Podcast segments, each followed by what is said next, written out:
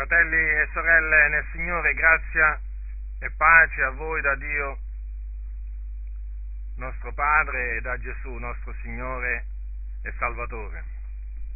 Questa sera ho in cuore di confutare l'imposizione della decima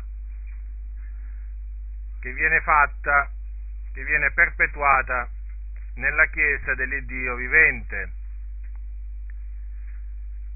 Quindi questa sera dimostrerò che non è biblico, non è giusto ordinare ai santi sotto la grazia di pagare la decima, cioè la decima parte delle loro entrate mensili. Questa, questa dottrina che fa della decima un precetto da osservare per ogni credente è diffusissima in mezzo alle chiese evangeliche. Veramente molto, molto diffusa. Sono molte le chiese, sia pentecostali che non pentecostali, che ordinano ai credenti, ai membri di chiesa, di eh, pagare la decima, precetto che fu eh, ordinato da Dio nella legge di Mosè. Ora, innanzitutto voglio leggere alcune dichiarazioni tratte da alcuni manuali e anche alcuni siti evangelici per farvi capire in, in che termini viene presentata la decima ai santi. Prenderò quattro, quattro denominazioni pentecostali a titolo di esempio, semplicemente a titolo di esempio, ma ne potrei citare molte, molte di più di denominazioni pentecostali come anche denominazioni non pentecostali.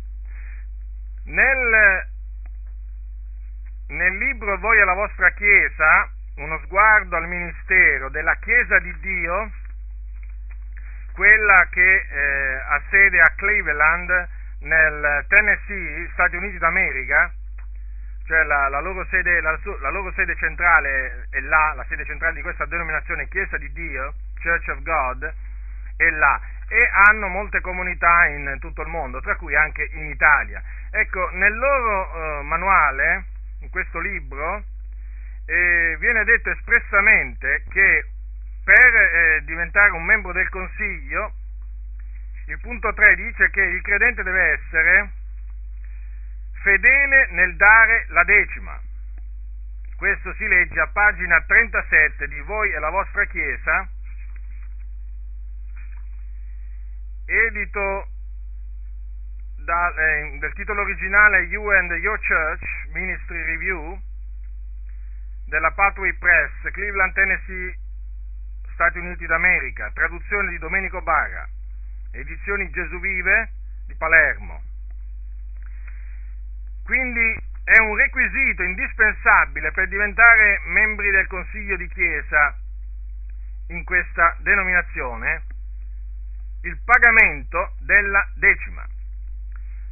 Poi voglio citare quello che dice la Chiesa Apostolica in Italia. All'undicesimo um, articolo del loro credo, intitolato Dovere responsabile di ogni credente nella pratica delle decime offerte, questo è stato, l'ho tratto dal sito loro www.apostolici.net, è detto quanto segue. La pratica della decima a favore dell'opera di Dio è chiaramente rivelata nell'Antico Testamento. Cristo l'ha convalidata. Paolo vi si riferisce nella prima epistola ai Corinti. Appoggiandosi su un testo dell'Antico Testamento sulla decima, egli afferma, e così che il Signore ha deciso che quelli che predicano l'Evangelo devono vivere dell'Evangelo. oltre alla pratica della decima, vi è anche quella delle offerte che si distingue dalla precedente.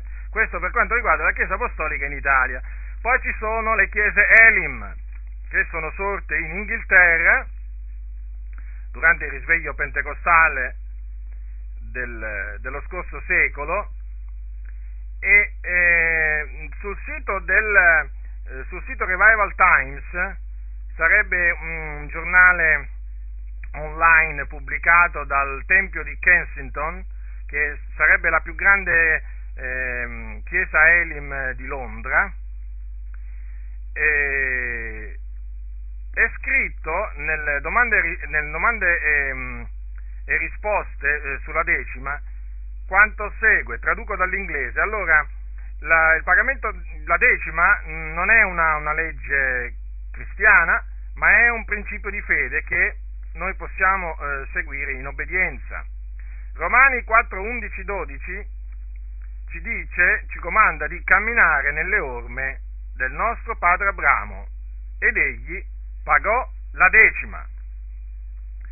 Questo del pagamento della decima da parte di Abramo è, un, eh, è, una, è, molto, è molto comune trovarlo eh, è una citazione piuttosto comune negli scritti di quelli che sostengono il pagamento della decima sotto la grazia. Infatti vedremo dopo che anche, anche altre comunità lo affermano. Adesso passiamo, allora questo che ho letto è il, eh, una dichiarazione sulla decima da parte delle chiese Elim presenti anche in Italia naturalmente, che condividono lo stesso lo stesso insegnamento a tal riguardo. Adesso veniamo a un'altra denominazione, le Assemblee di Dio in Italia. Nel loro, eh, nel loro giornale Cristiani Oggi, 1-15 marzo 1994, si legge in Malachia 3, 10, 11, Dio chiede al suo popolo di metterlo alla prova questa dichiarazione, più che un'esortazione ad offrire le decime, rappresenta invece una supplicazione che Dio ci rivolge direttamente per il suo infinito amore e a motivo della sua eterna cura per noi. In realtà non fa altro che dire, per favore, lascia che ti benedica, compi il tuo dovere ed io farò la mia parte. Quindi qui quello di dare la decima viene chiamato dovere, dovere di un cristiano. Sempre per quanto riguarda l'Assemblea di Dio in Italia, adesso cito delle dichiarazioni un po' più lunghe queste qua, tratte da un manuale che loro eh, danno, si chiama eh, Corsi biblici per corrispondenza, il titolo è Cristiani responsabili, cioè sarebbe quello dell'ICI, la data è Roma 1986, la data di pubblicazione di questo manuale, eh, il terzo corso del primo gruppo. Ora, eh, si legge a pagina 160 a pagina 164 quanto segue riflettete tutto ciò che possedete lo avete ricevuto da Dio ebbene egli vi chiede solo di mettere da parte una porzione dei vostri guadagni per contribuire allo sviluppo dell'opera sua in questo mondo questa porzione è composta dalle decime e dalle offerte. Le decime costituiscono la decima parte di tutte le vostre entrate, mentre per le offerte non c'è regola, esse possono essere di qualunque valore e proporzione. Poi viene tracciata l'origine la storia della decima, vengono citati tra le altre l'esempio di Abramo, di cui vi dicevo prima, poi quello di Giacobbe, ma poi entreremo nei dettagli quando, eh, quando esaminerò questi, eh, questi passi biblici, poi viene citato appunto eh, Matteo 23, eh, 23. A tal proposito viene detto, la decima era insegnata anche da Gesù. Vorrei che prestaste molta attenzione perché in, nella dichiarazione eh, del, della Chiesa Apostolica in Italia si legge Cristo l'ha convalidata, qui invece si legge la decima era insegnata anche da Gesù, quindi questo lo dico io naturalmente, in virtù di questa, di questa dichiarazione faceva parte dell'insegnamento che Gesù rivolgeva ai suoi discepoli. poi proseguendo dice, quando egli rimproverò i capi religiosi, non intendeva abolire la pratica della decima, ma solo censurare una loro errata attitudine. Essi, infatti, applicavano con eccessivo scrupolo alcuni dettami della legge, tra cui la pratica della decima, trascurandone altri molto importanti. Gesù conclude il suo ammonimento con queste chiare parole. Queste sono le cose che bisognava fare senza tralasciare le altre. Le decime, appunto. E poi eh, si legge a pagina 66, pag- passo a pagina 166, c'è un paragrafo intitolato Il calcolo della decima, è molto interessante. Ripeto, è molto interessante, adesso ve ne accorgerete, ve ne accorgerete appena ve lo leggerò, perché qui, appena, qui viene insegnato ai credenti come fare per calcolare la decima. Ecco quanto si legge, pagina 166. Se percepite il vostro guadagno sotto forma di salario o di pensione, la quota da versare al Signore sarà rappresentata dalla decima parte di questa entrata. Così, per uno stipendio, diciamo, di 875.000 lire, la decima corrispondente sarà di 90.000 lire. Qualcuno si chiederà perché non 87.500? La risposta è semplice, perché è sempre meglio arrotondare per eccesso in questi casi. Alcuni godono anche di entrate extra oltre al loro salario la cosa più giusta da fare in questi casi è quella di offrire a Dio la decima parte anche di queste entrate, ricordando che si raccoglie in proporzione a quello che si semina. Se siete dei liberi professionisti, la vostra decima sarà rappresentata dal 10% di tutti i vostri guadagni. Se le vostre entrate non sono rappresentate da denaro, ma da beni in natura come bestiame, prodotti della campagna, potete calcolare la decima che spetta all'opera di Dio, regolandovi come facevano gli antichi israeliti. Facciamo un esempio. Se durante l'anno il vostro gregge si accresce, diciamo, di 23 agnelli, la decima di questa entrata sarà il ricavato della vendita di tre agnelli. Ecco quindi come viene presentata la decima da queste quattro denominazioni pentecostali in Italia. Ora, adesso comincerò a confutare, comincerò a confutare questo insegnamento. Che cosa voglio dimostrare? L'ho detto all'inizio, voglio dimostrare che siccome che la decima non è un precetto ordinato nel Nuovo Testamento, è sbagliato imporlo o insegnare di osservarlo. Allora, per, affinché la, confuta, la, mia confutazione sia la più completa, sia la, la più completa possibile, devo cominciare a parlare della decima, di come il Signore la ordinò, perché la ordinò e a che cosa serviva la decima secondo la legge di Mosè.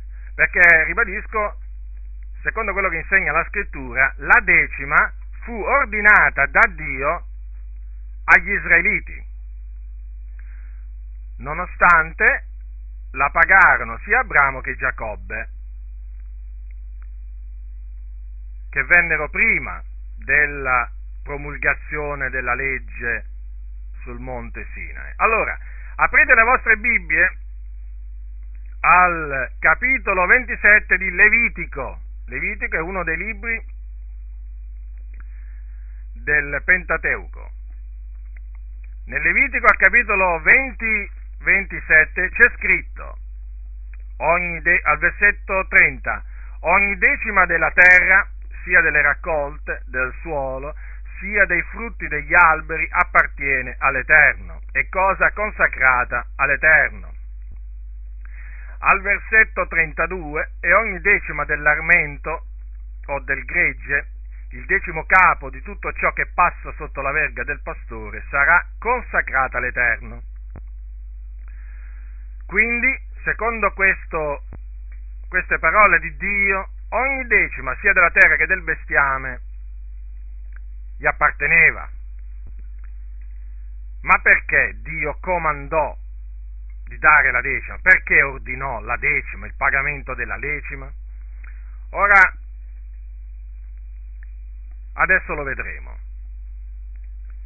Ora Dio, dopo aver tratto con, con braccio disteso il suo popolo Israele dall'Egitto, per menarlo nella terra promessa, gli fece, fa, gli fece fare un certo viaggio attraverso il deserto.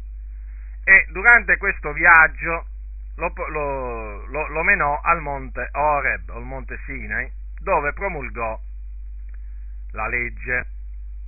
E tra i suoi comandamenti, il Dio, tra i suoi comandamenti c'era pure questo, comandò agli israeliti di costruirgli un santuario, un tabernacolo. E in que- questo tabernacolo il, Dio disse a Mosè di farlo secondo il modello che gli era stato mostrato sul monte. E Mosè ubbidì, fece come Dio gli aveva comandato e fece questo tabernacolo. Questo tabernacolo era diviso in un luogo santo e in un luogo santissimo. Diremmo due stanze o due camere. Nel luogo santo c'erano eh, il candeliere o il candelabro, poi c'era la presentazione dei pani, il tavolo con la presentazione dei pani e poi c'era l'altare dei profumi. Questo era il luogo santo. Nel luogo santissimo, che era diviso dal luogo santo da un velo, c'era l'arca del patto con i cherubini sopra che appunto adombravano il propiziatorio.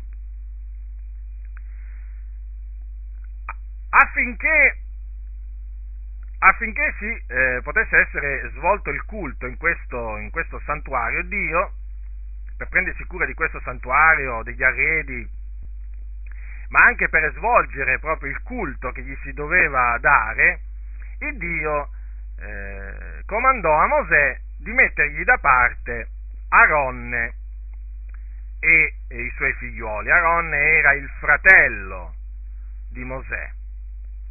Infatti al capitolo 28 di, eh, dell'Esodo leggiamo che Dio, Esodo 28 versetto 1, Dio disse a Mosè, tu fa accostare a te di, tra i figlioli di Israele Aaronne tuo fratello e i suoi figlioli con lui perché mi esercitano l'ufficio di sacerdoti.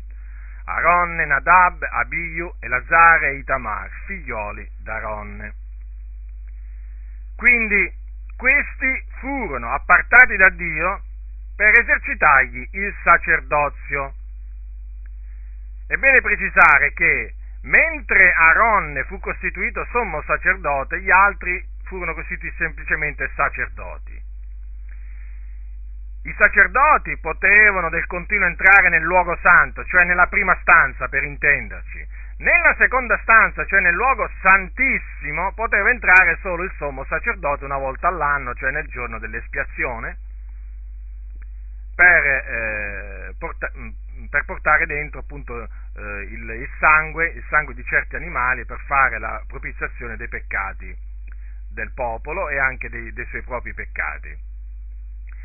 Ora, quindi i sacerdoti potevano entrare nel continuo là e dovevano appunto eh, prendersi cura di questi, eh, di questi arredi nella, nella, nella, prima, nella, prima, stanza, cioè nel luogo santo, del candeliere e poi della presentazione dei pani e poi potevano anche entrare per portare eh, il sangue di alcuni animali che venivano offerto, offerti per eh, per, per, per, fare la propiziazione dei peccati eh, di, di, di coloro che eh, si erano resi colpevoli davanti, davanti, a Dio. C'erano delle leggi particolari eh, per cui poi i sacerdoti dovevano, eh, dovevano scannare degli animali e portarli, e portare il sangue dentro il luogo santo. Eh, mentre il, il, luogo santissimo era riservato solo al sommo sacerdote anche lì il sommo sacerdote, però solo lui, poteva entrare però una volta solo all'anno per, con il sangue sempre di animali per, per compiere l'espiazione dei suoi propri peccati e anche dei peccati del popolo. Ora, il Dio, eh, oltre, oltre, a loro, si mise da parte, si consacrò anche eh, i, i, Leviti, cioè sarebbe il resto dei Leviti, perché anche Aaron e i suoi figlioli erano della tribù di Levi. Voi sapete che eh, c'erano dodici patriarchi, tra cui uno Levi, e da qui discendono i Leviti. Aaron era un levita come anche i suoi figlioli. Erano, mh, I leviti erano suddivisi in tre famiglie, i Gershoniti, i Cheatiti e i Merariti. Aaron e i figli erano dei Cheatiti. Ora, il Dio diede ad Aaron e ai suoi figlioli i leviti per, eh, affinché essi si prendessero cura si prendessero cura del, del, tabernacolo e di tutti i loro arredi, in particolare quando si dovevano spostare. Ecco cosa leggiamo al capitolo, al capitolo 3 dei numeri, al versetto 5. E l'Eterno parlò a Mosè dicendo, fa avvicinare la tribù dei Leviti e ponila davanti al sacerdote Aronne affinché sia al suo servizio. Essi avranno la, cu- la cura di tutto ciò che è affidato a lui e a tutta la raunanza davanti alla tenda di convegno e faranno così il servizio del tabernacolo. Avranno cura di tutti gli utensili della tenda di convegno e di quanto è affidato ai figlioli di Israele. Faranno così il servizio del tabernacolo. Tu darai nei viti ad Aronne e ai suoi figlioli. Essi gli sono interamente dati di tra i figlioli di Israele. Ora, quindi sia Aaron che i suoi figlioli che i Leviti furono appartati da Dio per, un, per, per compiere eh, un determinat, una determinata opera che appunto era diversa eh, e che ho esposto poco fa. Gli uni avevano una mansione e gli altri avevano un'altra mansione. Dovevano essere dati interamente a quest'opera per cui Dio comandò agli israeliti di, eh, di sostenere Aronne, suoi figliuoli e tutti i leviti. Troviamo scritto nel, nel, sempre nel libro dei numeri, questa lunga premessa è necessaria per capire per capire bene il precetto della decima e soprattutto per capire bene la confutazione poi che seguirà. Allora, al capitolo 18 dei numeri, al versetto 8, è scritto, quindi adesso qui tra, eh, la scrittura tratta della mercede che il Dio eh, volle dare ad Aaron e ai suoi figlioli e a tutti i leviti. L'Eterno disse ancora ad Aaron, ecco, di tutte le cose consacrate dai figlioli di Israele, io ti do quelle che mi sono offerte per elevazione. Io te le do a te e ai tuoi figlioli come diritto d'unzione per legge perpetua. Questo ti apparterrà fra le cose santissime, non consumate dal fuoco. Tutte le loro offerte vale a dire ogni oblazione, ogni sacrificio per il peccato e ogni sacrificio di riparazione che mi presenteranno. Sono tutte cose santissime che apparterranno a te ed ai tuoi figlioli. Le mangerai in luogo santissimo, ne mangerà ogni maschio, ti saranno cose sante. Questo ancora ti apparterà, i doni che i figlioli di Israele presenteranno per elevazione e tutte le loro offerte agitate. Io le do a te, ai tuoi figlioli e alle tue figliuole con te, per legge perpetua, chiunque sarà pure in casa tua ne potrà mangiare. Ti do pure tutte le primizie che si offriranno all'Eterno, il meglio dell'olio, il meglio del mosto e del grano. Le primizie di tutto ciò che produrrà la loro terra e che essi presenteranno all'Eterno saranno tue. Chiunque sarà pure in casa tua ne potrà mangiare. Tutto ciò che sarà consacrato per voto di interdetto in Israele sarà tuo. Ogni primogenito d'ogni carne che si offriranno all'Eterno, così degli uomini come degli animali, sarà tuo. Però farai riscattare il primogenito dell'uomo e farai parimente riscattare il primogenito d'un animale impuro. E quanto al riscatto, li farai riscattare dall'età di un mese, secondo la tua stima per cinque cicli d'argento a ciclo di santuario che è di venti ghere. Ma non farai riscattare il primogenito della vacca, né il primogenito della pecora, né il primogenito della capra, sono cosa sacra. Spanderai il loro sangue sull'altare e farai fumare il loro grasso come sacrificio fatto mediante il fuoco di suave odore all'Eterno. La loro carne sarà tua, sarà tua come il petto dell'offerta agitata e come la coscia destra. Io ti do a te e ai tuoi figliuoli e alle tue figliuoli con te per legge perpetua tutte le offerte di cose sante che i figliuoli di Israele presenteranno all'Eterno per elevazione. È un patto inalterabile, perpetuo dinanzi all'Eterno per te e per la tua progenie, con te. E l'Eterno disse ancora ad Aaron, tu non avrai alcun possesso nel loro paese, non ci sarà parte per te in mezzo a loro, io sono la tua parte e il tuo possesso in mezzo ai figlioli di Israele. Quindi qui è espressamente detto qual era la mercede che spettava ad Aronne e ai suoi figliuoli per l'opera che compivano nel santuario dell'Eterno. Avete notato? Offerte, poi primizie e poi primogeniti. Eh, erano, erano, tutte cose che eh, dovevano essere date, eh, che, eh, Aronne e i suoi figlioli avevano diritto di ricevere eh, come compenso per la loro opera che compivano. Per quanto adesso veniamo ai Leviti, ai figlioli di Levi, cioè al resto dei Leviti. Al versetto 21, proseguendo, il Signore dice, e ai figlioli di Levi io do come possesso tutte le decime in Israele, in contraccambio del servizio che fanno, il servizio della tenda di convegno. E i figlioli di Israele non si accosteranno più alla tenda di convegno per non caricarsi d'un peccato che li trarrebbe a morte.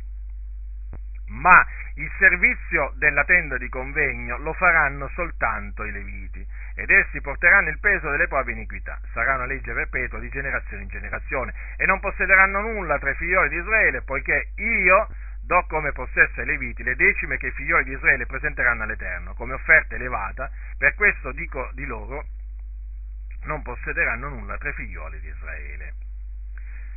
E l'Eterno parlò a Mosè dicendo, parlerai inoltre ai Leviti e dirai loro, quando riceverete dai figlioli di Israele le decime che io vi do per conto loro, come vostro possesso, ne metterete da parte un'offerta da fare all'Eterno, una decima della decima, e l'offerta che avrete prelevata vi sarà contata come il grano che viene dall'aia. E come il mosto che esce dallo strettoio. Così anche voi metterete da parte un'offerta per l'Eterno da tutte le decime che riceverete dai figlioli di Israele e darete al sacerdote Aaronne l'offerta che avrete messa da parte per l'Eterno. Da tutte le cose che vi saranno donate metterete da parte tutte le offerte per l'Eterno di tutto ciò che vi sarà di meglio, metterete da parte quel tanto che è da consacrare e dirai loro, quando ne avrete messo da parte il meglio, quel che rimane sarà contato ai Leviti come il provento dell'aia e come il provento dello strettoio, e lo potrete mangiare in qualunque luogo, voi e le vostre famiglie, perché la vostra mercede, in contraccambio del vostro servizio nella tenda di convegno. E così non vi caricherete d'alcun peccato, giacché ne avrete messo da parte il meglio, e non profanerete le cose sante dei figlioli di Israele e non morrete. Quindi i Leviti, in contraccambio del loro servizio, ricevettero le decime che il Signore appunto comandò a Israele di dare. I Leviti a loro volta, dopo aver ricevuto le offerte dagli Israeliti, che cosa dovevano fare? Mettere da parte una decima delle decime e darla ad Aaron e ai suoi figlioli. Quindi ad, ad Aronne, oltre le cose eh, enumerate prima, bisogna, a Aaron e figlioli, bisogna aggiungere eh, la decima delle decime che i Leviti ricevevano da parte del popolo. Poi il resto delle decime che restava ai Leviti, quella era la loro paga nella sostanza. Il Signore disse la vostra mercede in contraccambio del vostro servizio nella tenda di convegno. Ecco quindi, ecco quindi spiegato, spiegato il perché Dio comandò di dare le decime e come queste decime dovevano essere usate secondo la legge di Mosè. Notate bene, perché su questo poi ci ritornerò, che erano i leviti che dovevano ricevere o riscuotere le decime da parte degli israeliti. I leviti non potevano essere i beniamiti, i beniaminiti o non potevano essere eh, quelli di, della tribù di Giuda, non potevano essere quelli della tribù di Isaccar, non poteva essere eh, il, nessun membro di nessun'altra eh, tribù, erano i Leviti. Ora, c'era un altro uso di queste decime, eh, prescritto dalla legge, eh, dalla legge, di Mosè, la troviamo al capitolo 14 del Deuteronomio, al versetto 28 Leggiamo quanto segue. Alla fine di ogni triennio metterai da parte tutte le decime delle tue entrate del terzo anno e le riporrai entro le tue porte. E il levita che non ha parte né eredità con te e lo straniero e l'orfana e la vedova che saranno entro le tue porte verranno, mangeranno e si sazieranno affinché l'Eterno il tuo Dio ti benedica in ogni opera a cui porrai mano. Quindi notate che ogni tre anni le decime non solo dovevano provvedere ai bisogni dei leviti, ma anche dovevano essere messe al servizio dello straniero e dell'orfano e della vedova. Questa è una cosa anche eh, molto importante perché fu ordinata da Dio in relazione appunto al precetto della decima. Evidente quindi che quando poi eh, Dio vide che il popolo non dava le decime, il Dio si indignò, si indignò perché eh, non pagando le decime veniva a mancare il sostegno materiale ai Leviti. Eh, e il Signore per questo riprese il popolo severamente e come voi sapete in Malachia, sicuramente lo sapete perché ne avrete sentito parlare a più non posso di questo passo in Malachia, il Dio minacciò, cioè Dio non, accusò innanzitutto il popolo di derubarlo e poi gli disse che era colpito di maledizione. Il passo, ma poi ci ritorneremo, è quello di Malachia al eh, capitolo 3, versetto 8. Ecco cosa disse Dio al popolo ribelle. L'uomo deve egli derubare Dio, eppure voi mi derubate. Ma voi dite in che ti abbiamo derubato? Nelle decime e nelle offerte. Voi siete colpiti di maledizione. Perché mi derubate? Voi tutta quanta la nazione. Portate tutte le decime alla casa del tesoro, perché vi sia del cibo nella mia casa, e mettetemi alla prova in questo, dice l'Eterno degli eserciti, e vedrete se io non, ha, non vapro le cataratte del cielo e non riverso su voi tanta benedizione che non vi sia più dove riporla e per amore vostro io minaccerò l'insetto divoratore ed egli non distruggerà più i frutti del vostro suolo e la vostra vigna non abortirà più nella campagna, dice l'Eterno degli eserciti, e tutte le nazioni vi diranno beati, perché sarete un paese di delizie, dice l'Eterno degli eserciti. È evidente, la, la decima apparteneva all'Eterno e nel momento in cui il popolo la trattenne, giustamente il Dio li rimproverò di averlo derubato. Eh, certo, perché si era trattenuto quello che gli apparteneva, le decime, ma badate bene, non solo le decime, ma anche le offerte, perché generalmente viene, viene messa enfasi sulle decime, ma qui si dice al versetto 8, il Dio dice nelle decime e nelle offerte, perché le offerte erano separate dalle decime. Ora, questo è quanto l'Antico Testamento insegna sulla decima. Allora, adesso devo cominciare a, eh, a parlare della legge di Cristo. Perché? cioè devo cominciare a parlare del, pre, del, del dare sotto la legge di Cristo. Il motivo è semplice, perché noi siamo sotto la legge di Cristo, non siamo più sotto la legge di Mosè. Certo, siamo sotto la legge di Cristo, certo, perché Cristo è venuto e ci ha dato dei comandamenti. E i suoi comandamenti sono legge. Quando Quando l'Apostolo Paolo diceva ai Corinzi, con quelli che sono senza legge, mi sono fatto come se fossi senza legge, dice, benché io non sia senza legge riguardo a Dio, ma sotto la legge di Cristo, capitolo 9, versetto 21 di Primo Corinzi. Quindi, badate molto bene a queste parole dell'Apostolo Paolo. Diceva di essere sotto la legge di Cristo, non sotto quella di Mosè, sotto la legge di Cristo. Quindi adesso esaminiamo esaminiamo quello che Cristo ha comandato, come Cristo ha comandato di dare, quello che ha comandato di dare. Ora ho detto che noi siamo sotto la legge di Cristo. Perché? Perché voi dite è cambiata la legge? È molto semplice, la ragione la troviamo nella parola di Dio. Prendete l'epistola agli ebrei, al capitolo 7, al versetto 11. Ecco cosa si legge nell'Epistola agli Ebrei, al capitolo 7, versetto 11. Ora, se la perfezione fosse stata possibile per mezzo del sacerdozio levitico, perché su quello è basata la legge data al popolo, che bisogno c'era ancora che sorgesse un altro sacerdote secondo l'ordine di Melchisedec e non scelto secondo l'ordine d'Aronne? Poiché mutato il sacerdozio, avviene per necessità anche un mutamento di legge. Ecco perché la legge è mutata, perché è mutato il sacerdozio. Allora, la legge di Mosè, la legge che Dio diede al popolo di Israele, era basata sul sacerdozio levitico.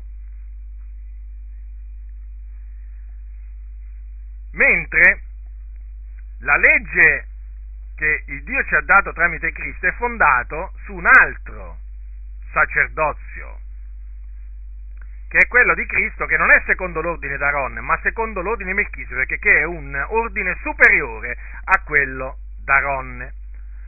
Avvenuto questo mutamento di sacerdozio per necessità, è avvenuto anche un mutamento di legge. Ecco perché noi siamo sotto un'altra legge, perché adesso noi, noi abbiamo un altro sacerdozio, c'è un altro sacerdozio. Il sacerdozio levitico è stato, il posto del sacerdozio levitico l'ha preso il sacerdozio di Cristo. E su questa è basata la legge, la nuova legge, quella del Nuovo Testamento, quella di Cristo. Questo è un punto fondamentale da capire per andare avanti. Perché la legge non ha portato nulla a compimento. Con la legge non si è raggiunta la perfezione.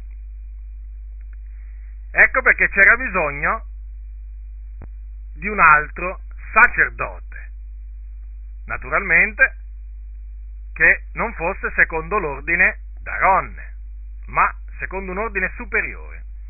Questo sacerdote è Cristo ed è, è, stato costituito sommo sacerdote in eterno secondo l'ordine di Melchisedec.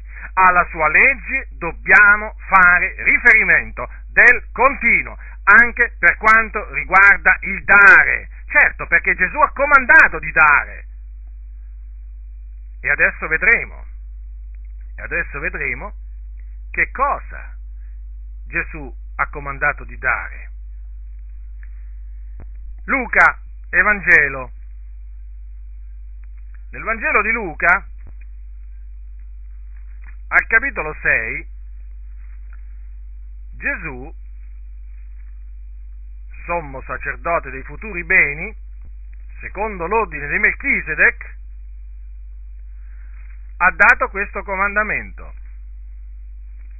Capitolo 6, versetto 38 date e vi sarà dato, vi sarà versata in seno buona misura, pigiata, scossa, traboccante, perché con la misura onde misurate sarà rimisurata a voi. Il Signore Gesù è stato estremamente chiaro, noi dobbiamo dare. E ha detto che ci sarà dato, cioè ci saremo contraccambiati. Perché ha detto che con la misura onde misurate sarà rimisurata a voi. Quindi è evidente che dobbiamo stare attenti alla misura col, con la quale noi diamo. E questo, naturalmente, è stato confermato dall'Apostolo Paolo, l'Apostolo dei Gentili. Ecco che cosa dice l'Apostolo Paolo ai santi di Corinto. Prendete la seconda epistola di Paolo ai Corinzi, al capitolo 9, versetto 7. Dice Paolo, dia ciascuno secondo che ha deliberato in cuor suo, non di malavoglia né per forza, perché Dio ama un donatore allegro. Ecco, Paolo dice di dare in base a quello che uno ha deciso in cuor suo. Naturalmente l'Apostolo Paolo ha fatto chiaramente capire che anche nel dare dobbiamo stare attenti non solo a come diamo, ma dobbiamo stare attenti anche a quanto diamo, perché lui l'ha detto poi al versetto 6, poco, poco prima, or questo io dico, chi semina scarsamente, mieterà altresì scarsamente, chi semina liberalmente, mieterà altresì liberalmente. Quindi ha ribadito il principio enunciato da Gesù. Con la misura con la quale noi misuriamo sarà rimisurata a noi. Se seminiamo abbondantemente, abbondantemente mieteremo. Ma se seminiamo scarsamente, automaticamente mieteremo scarsamente. Quindi questo è un monito. Queste parole sono uno scoraggiamento. Scoraggiano naturalmente a dare poco. È, è la verità questa. Cioè non, non, posso, dire, non posso, dire, altrimenti. Eh, la scrittura non, non ci, ci incoraggia mai a fare poco, ci incoraggia a fare tanto. E Certamente non voglio dire che Dio non apprezza il poco, però certamente queste parole sono eh, uno scoraggiamento a una, a una semina scarsa, a seminare scarsamente. Chi ha la campagna lo sa, cioè che se semina poco, mieterà altresì poco. Eh, non è che può pretendere uno che semina poco di mietere tanto. È assolutamente contrario alla natura tutto ciò. Ora, quindi abbiamo visto che Gesù eh, ha comandato di dare e che anche l'Apostolo Paolo ha comandato di dare. Noi abbiamo questi comandamenti e ad essi dobbiamo fare riferimento. Ora, Gesù ha dato un altro comandamento che concerne il dare lo troviamo sempre nel Vangelo scritto da Luca al capitolo 12.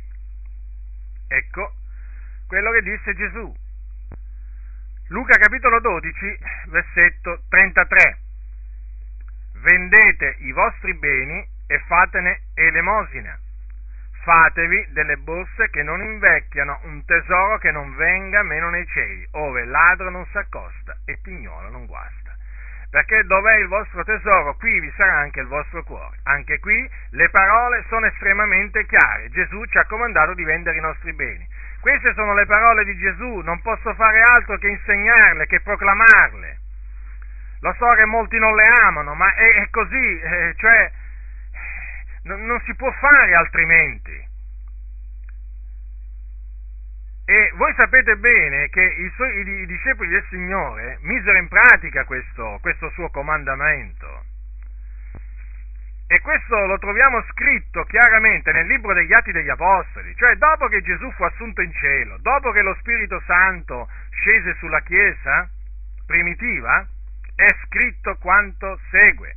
Questo è scritto appunto dopo che discese lo Spirito Santo a Pentecoste e dopo che mh, mm, migliaia di persone si convertirono all'Evangelo, migliaia di giudei, perché i primi convertiti furono giudei. Leggiamo al capitolo 2 degli Atti degli Apostoli che al versetto 44, tutti quelli che credevano erano insieme ed avevano ogni cosa in comune e vendevano le possessioni ed i beni e li distribuivano a tutti secondo il bisogno di ciascuno. Tanto che c'è scritto che non c'era nessun bisognoso fra loro, vendevano i loro beni, portavano il ricavato ai piedi degli apostoli e poi era distribuito a tutti secondo il bisogno. Ecco come misero in pratica quel comandamento di Gesù, vendete i vostri beni e fatene elemosine. Allora, la mia domanda è questa. Come mai? E poi vorrei ribadire, prima di passare a, quello, a quello che stavo dicendo, che questo Gesù lo ha confermato anche al ricco, quando, al ricco che gli chiese che devo fare io per ereditare la vita eterna. Gesù gli disse, tra le altre cose, dopo avergli enunciato alcuni, uh, alcuni dei comandamenti della legge, gli disse queste parole, che voi conoscete molto bene, gli disse queste parole al eh, capitolo 19 di Matteo, dopo avergli enunciato alcuni comandamenti, il giovane disse, ma tutte queste cose le osservate, che mi manca ancora. Versetto 21, 19-21. Gesù gli disse, se vuoi essere perfetto, va, vendi ciò che hai, dallo ai poveri, ed avrai un tesoro nel cielo, poi vieni e seguitami. Quindi Gesù confermò questo, la vendita dei propri beni. Lo so che è duro da accettare, però è così, fratelli, cioè se noi non osserviamo questo comandamento, dobbiamo semplicemente chiedere perdono al Signore, non possiamo fare altrimenti, non è che possiamo nasconderlo questo, questo comandamento del Signore. E, è su questo appunto che mi volevo concentrare, volevo concentrare adesso la mia attenzione, cioè come mai? Come mai questi pastori che insegnano la decima, che insegnano a dare, non insegnano mai queste parole di Gesù? Come mai questo comandamento di vendere i propri beni è ignorato? Eppure l'ha dato Gesù, eppure Gesù è superiore a Mosè. Come mai? È evidente, perché questo comandamento è superiore al comandamento di dare la decima, non vi pare? È superiore, sì. Altro che decima qui c'è. Qui c'è quello di vendere i propri beni. Eppure queste parole non vengono insegnate e questo dovrebbe fare riflettere tutti voi fratelli. Vedete, anch'io, dopo che mi sono convertito, ero rimasto abbagliato, uso questo termine, da questa insistenza sul pagamento della decima. Ero rimasto proprio abbagliato. Infatti anch'io, i primi tempi, quel poco che ricevevo, io mi studiavo sempre di mettere da parte una decima per darla per l'opera del Signore in comunità. E in effetti era, ero assillato da questo pensiero della decima, perché sempre avevo paura di dare meno, di non, avevo paura eh, di, di, non tenere, di, non tenere, a mente certe entrate e, poi, e quindi di dare, di dare, meno di quello che dovevo dare, insomma, eh, costituiva un problema per me. Ma io naturalmente facevo quello che, face, che fanno ancora tanti, no? Quello che dice il pastore lo facevo. Io leggevo poco le scritture. E quindi anch'io ero stato trascinato dietro questo precetto della decima. Ma quando ho cominciato a meditare le scritture mi sono reso conto che Gesù ha dato dei comandamenti che questi assertori della decima ignorano totalmente. Ignorano totalmente e fanno ignorare al popolo. Come mai? Certo, perché, perché si rendono conto, si rendono conto che qui c'è altro che decima. Tenete presente che la legge di Cristo è perfetta, tanto è vero che Gesù disse a quel ricco, se vuoi essere perfetto, va a vendi ciò che hai dalla ai poveri. Notate? Quindi la legge di Cristo è perfetta, non c'è proprio niente da aggiungere, mentre la legge di Mosè non è perfetta nel senso che ha avuto bisogno di essere completata, e Gesù è venuto a completarla, la legge di Cristo non ha assolutamente bisogno di essere completata da nessuna ulteriore legge. La legge di Cristo è perfetta, è la legge della libertà. Non solo è perfetta, ma è anche la legge della libertà. E avete notato? Gesù disse, se vuoi essere perfetto, che cosa dovevo fare? Pagare la decima? No, doveva vendere tutto ciò che aveva e quello se ne andò rattristato perché aveva di gran beni. Provate un momento solo a pensare, a immaginare se Gesù gli aveva detto vai paga anche la decima, ma quello, quello veramente si sarebbe messo al seguito di Gesù, sarebbe rimasto contentissimo, come avrebbe detto cosa, cosa mi costa rinunciare a un decimo di tutte le mie ricchezze? E invece no, lì non c'era Mosè, no no, lì c'era qualcuno superiore a Mosè era Cristo Gesù e gli ha detto va vendi tutto ciò che hai. E lui che fece? Se ne andò se ne andò rattristato, perché naturalmente era attaccato ai suoi beni e quindi nella sua mente disse, qui non se ne parla proprio di vendere tutti i beni che io, che io possiedo. Ora vi ho voluto fare notare questo perché è qualcosa che generalmente non viene mai fatto notare. E poi vi voglio fare notare un'altra cosa. Questo comandamento di vendere i propri beni e di farne le elemosine fu osservato anche da un levita, da un levita che si era convertito a Cristo nella Chiesa antica. Questo levita si chiama Barnaba. Prendete il capitolo 4 degli Atti degli Apostoli al versetto 36. È scritto 4.36 degli Atti. Or Giuseppe, soprannominato dagli Apostoli Barnaba, il che interpretato vuol dire figlio di consolazione, Levita, cipriota di nascita, avendo un campo lo vendè e portò i denari, li mise ai piedi degli apostoli. Notate, l'osservanza del comandamento di Gesù, eccolo proprio davanti agli occhi. Un Levita, uno che conosceva molto bene il precetto della decima, era un Levita, discendente di Levi uno di quelli che, secondo la legge di Mosè, aveva il dovere di riscuotere le decime dal popolo e poi aveva il dovere di dare la decima delle decime al sommo sacerdote. Ecco che cosa ha fatto Barnaba. Vende, aveva un campo, lo vende e portò i denari. Non è che portò la decima del ricavato, no, no, portò tutto il ricavato e lo mise ai piedi degli apostoli. È evidente, qui c'è molto più che la decima. Ma è certo, perché qui, perché qui c'è Cristo, che è superiore a Mosè. Anche questo fa capire come nella Chiesa antica della decima proprio non se ne parlava non ce n'era bisogno. Perché? Perché loro avevano i comandamenti del Signore, non si rifacevano ai comandamenti di Mosè sul dare, no, no, si rifacevano ai comandi di Gesù. Dove mai c'è scritto nella legge di Mosè, va, vendi tutto ciò che hai dalle povere, vendi, vendete i vostri beni e in modo? Dove sta scritto? Ha detto Gesù queste parole. E questi discepoli di Gesù, che erano giudei di nascita, Ve lo vorrei fare notare questo. Questi non erano gentili, questi erano giudei di nascita che conoscevano la legge. Ebbene, osservarono questo comandamento di Gesù. In tutto il libro degli Atti degli Apostoli non si parla di decime. Allora,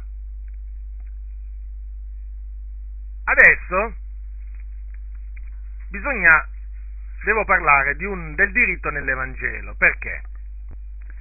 Perché generalmente quelli che sostengono che la decima è un precetto da osservare per i credenti fanno presente che il pastore, eh, i pastori, come anche i missionari, devono essere sostenuti, giustamente, eh? badate bene, perché quelli che annunciano l'Evangelo devono vivere dell'Evangelo, è scritto.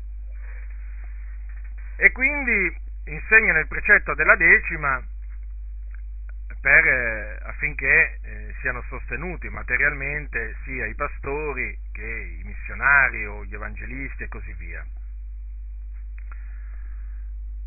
Ora, sotto la legge di Mosè i leviti dovevano anche insegnare la legge al popolo. Infatti, se voi prendete Deuteronomio capitolo 30, capitolo 33, versetto 10, leggerete che dei Leviti il Signore dice, Essi, al versetto allora 33, versetto 10, essi insegnano i tuoi statuti a Giacobbe e la tua legge a Israele, mettono l'incenso sotto le tue navi e l'olocausto sopra il tuo altare. Quindi, non solo dovevano mettere l'incenso sopra l'altare e poi anche gli olocausti, ma dovevano anche insegnare gli statuti di Dio a Giacobbe, a Giacobbe cioè la legge a Israele. E come abbiamo visto, ricevevano le decime loro dal popolo, come in contraccambio del loro, del loro, servizio, appunto che comprendeva anche l'insegnamento, l'opera di insegnamento, erano i leviti che insegnavano la legge. Adesso, sotto la grazia, cioè sotto la legge di Cristo, questi, quelli che predicano l'Evangelo, quelli che predicano la parola di Dio, che insegnano la parola di Dio, anche loro hanno un diritto, ma questo diritto non è nella legge di Mosè, ma è nell'Evangelo. Infatti noi leggiamo che Gesù, che Gesù quando mandò gli apostoli a predicare, prendete il capitolo 10 di Matteo, al versetto eh, 10 c'è scritto l'operaio è degno del suo nutrimento in Luca, in Luca, nell'Evangelo scritto da Luca, quando Gesù mandò i 70, disse loro, capitolo 10, versetto 7, l'operaio è degno della sua mercede, cioè della sua paga. Quindi questo diritto che hanno coloro che annunciano l'Evangelo lo ha istituito, stabilito Cristo Gesù. Ecco perché poi l'Apostolo Paolo dice ai Corinti che coloro che il Signore ha ordinato, che coloro i quali annunciano l'Evangelo vivono l'Evangelo. Capitolo 9 di 1 Corinzi, versetto 14. È proprio un ordine dato dal Signore. Questo, questo, questo ordine è confermato da Paolo, questo, questo precetto, anche quando dice ai, a Timoteo che gli anziani, questo è scritto in 1 Timoteo capitolo 5, versetto 17, gli anziani che tengono bene la presidenza siano reputati degni di doppio onore, specialmente quelli che faticano nella predicazione e nell'insegnamento, poiché la scrittura dice non metter la museruole al bue che trebbia e l'operaio è degno della sua mercede. In questo caso l'Apostolo Paolo ha preso un passo dell'Antico Testamento, cioè della legge, e poi le parole di Gesù citate prima, che, eh, da, me citate, che sono eh, prese dall'Evangelo scritto da, Lu, da Luca. L'operaio è degno della sua mercede. Quindi questo diritto che hanno coloro che predicano l'Evangelo è nell'Evangelo, non è nella legge di Mosè. Cioè non si può predicare l'Evangelo basandosi sulla decima, perché è un controsenso. È un controsenso perché il diritto è nell'Evangelo e non nella legge di Mosè. Se tu predichi l'Evangelo, sei un servo del Signore, tu hai il diritto di vivere eh, dell'Evangelo. Tu devi vivere dell'Evangelo, certamente, ma questo tuo diritto è nell'Evangelo, non nella legge di Mosè. Nella legge di Mosè c'è il diritto che avevano i Leviti, i Leviti vivevano appunto della legge di Mosè, insegnavano la legge di Mosè. Se tu invece sei un servo del Signore, un predicatore dell'Evangelo, automaticamente tu devi basarti sull'Evangelo. E siccome l'Evangelo non contempla il pagamento della decima, non ti puoi basare sulla decima. È un concetto che spero di avere espresso in maniera chiara. Spero che intendiate, che il Signore veramente vi dia intendimento per capire queste cose. L'Apostolo, l'Apostolo Paolo lo conferma pienamente questo, questo diritto che hanno coloro che predicano e insegnano la parola, quando dice ai Galati, al capitolo 6, versetto 6, dice, colui che viene ammaestrato nella parola faccia parte di tutti i suoi beni a chi l'ammaestra. Notate? Ecco, questo è il diritto, cioè qui è espresso proprio il dovere più che il diritto, il dovere eh, che hanno coloro che vengono ammaestrati nella parola di Dio, cioè quello di far parte di tutti i loro beni a chi l'ammaestra. Quindi, se invertiamo appunto eh, le due parti della frase, coloro che ammaestrano hanno il diritto di vivere dei beni eh, di coloro che appunto eh, vengono eh, da loro ammaestrati. Ecco perché l'Apostolo Paolo, l'Apostolo Paolo enuncia questo, eh, questo principio ai Corinti in questi termini quando dice al capitolo 9, dice così, al capitolo 9, versetto 6 dei primo Corinzi, ora siamo soltanto io e Barnaba a non avere il diritto di non lavorare, chi è mai che fa il soldato a sue proprie spese? Chi è che pianta una vigna e non ne mangia del frutto? O chi è che pasce un gregge e non si ciba del latte del gregge? Dico io questo secondo l'uomo? Non le dice anche la legge? Difatti, nella legge di Mosè è scritto non mettere la, musol- la musoliera al bue che trebbia il grano. Forse che Dio si dà pensiero dei buoi? O non dice egli così proprio per noi? Certo, per noi fu scritto così, perché chi ara deve arare con speranza e chi trebbia il grano deve trebbiarlo con la speranza d'averne la sua parte. Se abbiamo seminato per voi beni spirituali, egli granché se mettiamo i vostri beni materiali, se altri hanno questo diritto su voi, non l'abbiamo noi molto più, ma non abbiamo fatto uso di questo diritto, anzi sopportiamo ogni cosa per non creare alcun ostacolo all'Evangelo di Cristo. Non sapete voi che quelli quali fanno il servizio sacro, mangiano di quel che è offerto nel Tempio e che coloro i quali attendono all'altare hanno parte all'altare, così ancora il Signore ha ordinato che coloro i quali annunciano l'Evangelo vivano dell'Evangelo. Ecco, in queste parole dell'Apostolo Paolo proprio, è proprio espresso il diritto nell'Evangelo in maniera molto chiara che hanno coloro che annunciano l'Evangelo. E detto, lo dice Paolo, chi è che pianta una vigna e non se ne mangia il frutto, chi è che pasce un gregge e non si ciba del latte del gregge. Un soldato non va in guerra a sue proprie spese, non fa il soldato a sue proprie spese. Ecco, queste, eh, questi esempi fanno capire appunto che un servo del Signore eh, ha il diritto di non lavorare per, eh, per compiere l'opera che il Signore, per adempiere il ministero che Dio gli ha affidato.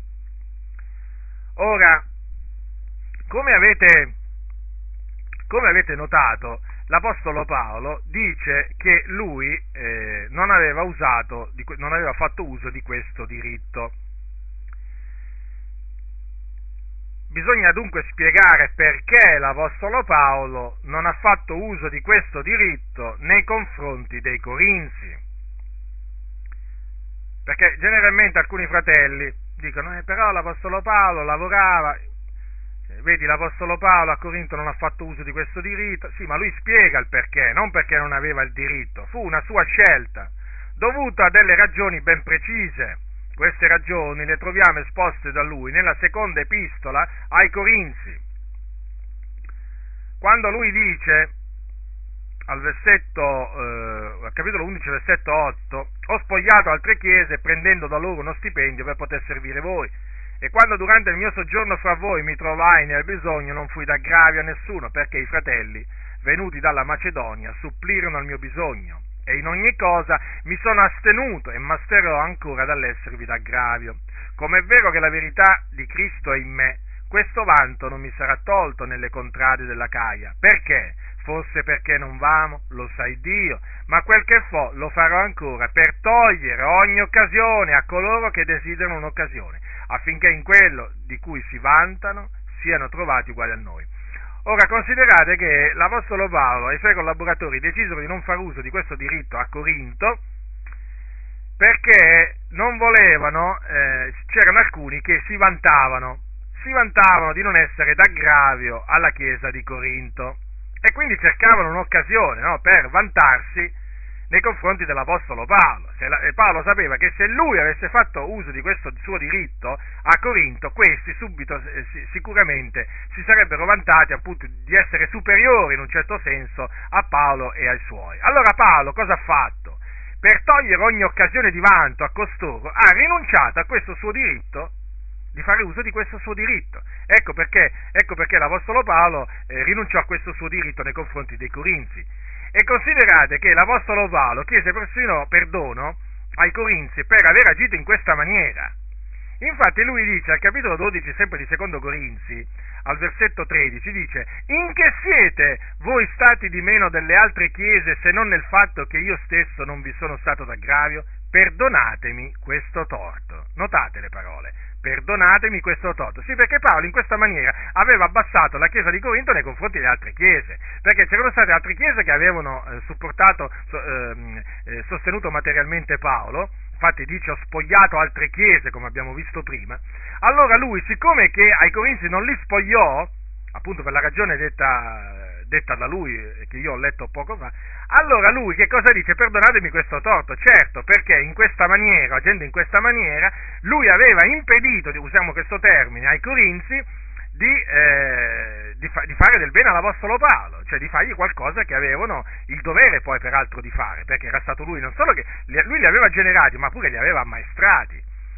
Eh, era stato più di un anno a Corinzo a ammaestrarli, eppure, vedete, per togliere ogni occasione a quelli che cercavano un'occasione, lui e i suoi collaboratori decisero appunto di non fare uso di questo diritto. Un altro luogo dove, eh, un'altra città dove lui eh, non, non, fece uso di questo diritto nell'Evangelo è Tessalonica, Tessalonica che si, eh, si trovava eh, nella Macedonia.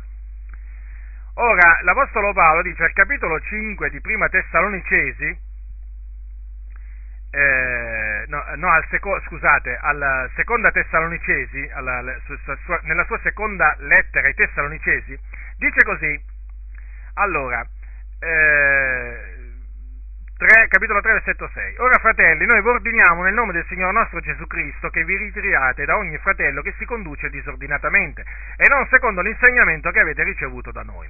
Poiché voi stessi sapete com'è che ci do- dovete imitare, perché noi non ci siamo condotti disordinatamente fra voi, né abbiamo mangiato gratuitamente il pane d'alcuno ma con fatica e con pena abbiamo lavorato notte e giorno per non essere d'aggravio ad alcuno di voi non già che non abbiamo il diritto di farlo, ma abbiamo voluto darvi noi stessi ad esempio perché ci imitaste. E in vero, quando eravamo con voi, vi comandavamo questo, che se alcuno non vuole lavorare, neppure deve mangiare, perché sentiamo che alcuni si conducono fra voi disordinatamente, non lavorando affatto, ma affaccendandosi in cose vane. A quei tali noi ordiniamo e li esortiamo nel Signore Gesù Cristo che mangino il loro proprio pane quietamente lavorando. Quindi ecco perché la ragione, ecco, ecco esposta la ragione per cui a Tessalonica lui e i suoi collaboratori avevano rinunziato a far uso del diritto che avevano nell'Evangelo nei confronti dei Tessalonicesi, perché lì c'erano dei, crede, delle, dei credenti che non volevano lavorare ma si affaccendavano in cose vane. Allora loro, per dare l'esempio, a questi credenti pigri, eh, si mise anche loro a lavorare notte e giorno appunto per, per sostenersi. E eh, in questa maniera avrebbero dato l'esempio a questi disordinati, avrebbero mostrato praticamente come ci si deve comportare, cioè avrebbero, avrebbero eh, mostrato loro che, se uno, eh, che uno deve lavorare, che se uno non lavora non ha nemmeno il diritto eh, di mangiare. Infatti dice eh, l'Apostolo Paolo no? che se uno non vuole lavorare neppure deve, deve mangiare. Quindi ecco le ragioni per cui l'Apostolo Paolo in queste due città, dove lui predicò l'Evangelo, dove tanti si convertirono, non fece uso assieme ai suoi collaboratori del, del suo diritto nell'Evangelo. Ora, come abbiamo come abbiamo potuto vedere, l'Apostolo Paolo fece uso del suo diritto nell'Evangelo. Infatti dice, ho spogliato altre chiese prendendo loro uno stipendio, secondo Corinzi 11.8. E non ha fatto Gesù pure lo stesso, nel senso, non è forse vero che Gesù ha fatto uso del diritto nell'Evangelo, che pure Gesù aveva. Pure Gesù aveva il diritto nell'Evangelo, lui che appunto venne a proclamare l'Evangelo, visse dell'Evangelo. Voi sapete che Gesù era figlio era figlio di un falegname e che era conosciuto anche come il falegname a Nazareth. Quindi aveva, aveva eh, svolto questo, questo, mestiere. Poi, a, all'età di circa 30 anni, lasciò il suo mestiere in Nazareth per darsi alla predicazione, per adempiere il, il ministero che Dio gli aveva, gli aveva affidato. Cominciò a predicare l'Evangelo, a guarire gli ammalati, cacciare i demoni e così via per tutta, per tutta la Galilea e per tutto Israele, si può dire. Ora, al capitolo 8 di Luca è scritto chiaramente in che maniera Gesù, eh, venne sostenuto materialmente e quindi in che maniera Gesù fece uso di questo diritto che si ha nell'Evangelo. Che ha nell'Evangelo chiunque predica l'Evangelo. Capitolo 8 di Luca, eh, dal versetto 1. Ed avvenne in appresso che egli andava attorno di città in città e di villaggio in villaggio, predicando ed annunziando la buona novella del regno di Dio. E con lui erano i dodici e certe donne che erano state guarite da spiriti maligni e da infermità. Maria, detta Maddalena, dalla quale erano usciti sette demoni, e Giovanna, moglie di Cuzia, amministratore d'Erode, e Susanna ed altre molte che assistevano Gesù ed i suoi coi loro beni. Ecco, dei credenti, dei discepoli di Cristo che facevano parte dei loro beni a chi li ammaestrava, a Gesù e ai suoi. Anche qui si vede esposto molto chiaramente il principio che chi annunzia l'Evangelo vive dell'Evangelo. Gesù, quale esempio, quale esempio migliore c'è? C'è un esempio migliore di quello di Gesù? Non c'è. L'Apostolo Paolo dice siate i miei imitatori come io lo sono di Cristo. Paolo imitava Cristo. È Cristo da imitare. Quindi, avete notato, in tutto questo diritto dell'Evangelo non è citata la decima, assolutamente. Che bisogno c'è? Ma che bisogno c'è? Se c'è scritto colui che viene ammaestrato nella parola faccia parte di tutti i suoi beni a chi la maestra, ma mi volete dire che bisogno c'è di parlare della decima? Non ce n'è bisogno. Non ce n'è bisogno. Ora, Adesso comincerò a spiegare brevemente alcuni passi del nuovo patto che parlano della decima. Sì, perché la decima è menzionata nel nuovo patto, nelle scritture del nuovo patto. È menzionata, certo, ma come è menzionata anche la circoncisione, come è menzionato il sabato. Sono cose menzionate nel Nuovo Testamento. Non è che possiamo dire che la decima non è menzionata nel Nuovo Testamento, certo che è menzionata, ma non è menzionato nessun comandamento, nessun ordine di dare la decima. Vi faccio un esempio, è come per esempio il sabato. È menzionato nel Nuovo Testamento, ma non c'è il comando di osservare il sabato. Quindi i sabatisti sbagliano grandemente. Nel Nuovo Testamento è menzionata la circoncisione, ma non è assolutamente comandata ai santi di farsi circoncidere. Quindi vediamo dove è menzionata la decima nel nuovo patto, perché quelli che sostengono la validità della decima sotto il nuovo patto prendono proprio questi passi. Adesso ve li spiegherò con la grazia dell'Eterno, ve li spiegherò per farvi capire come non hanno assolutamente il significato che gli danno questi pastori e queste chiese in generale. Capitolo 23 di Matteo, versetto 20. 23. 23, 23. Matteo. Gesù, nel riprendere gli scribi e farisei, disse loro, tra le altre cose, queste parole. Guai a voi, scribi e farisei ipocriti, perché pagate la decima della menta e dell'aneto e del comino e trascurate le cose più gravi della legge. Il giudicio, la misericordia e la fede. Queste sono le cose che bisognava fare senza tralasciare le altre. Ora, per tornare alla dichiarazione fatta nel manuale delle Adi, in questo dei corsi biblici per corrispondenza sulla decima, come avete notato prima, mh, ho letto quelle parole eh, quando, mh, quando, loro dicono che la decima era insegnata anche da Gesù e prendono proprio Matteo 23, 23. Ora è questo qua, è questo che vi ho letto appena, appena adesso. Quindi, secondo il loro eh, modo di vedere le cose, Gesù con queste parole insegnò ai suoi discepoli a dare la decima. Questa è una menzogna. È una menzogna.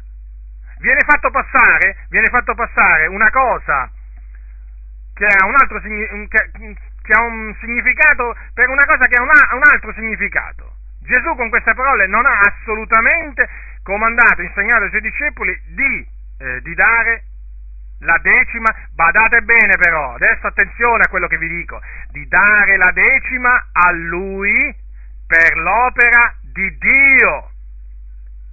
Perché è vero, Gesù con queste parole ha convalidato, ha confermato il precetto della legge, quello esposto nella legge di Mosè, cioè quello di darlo ai Leviti, affinché ci fosse del cibo nel Tempio.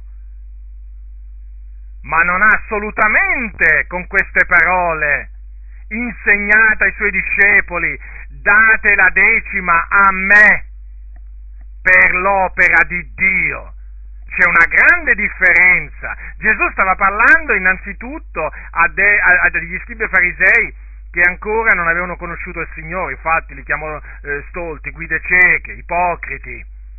Li ammonì perché loro sì pagavano la decima, ma trascuravano le cose più gravi della legge. E quali erano queste cose più gravi, più importanti? Il giudizio, la misericordia la fede, e anche l'amore di Dio. Allora Gesù cosa gli ha detto?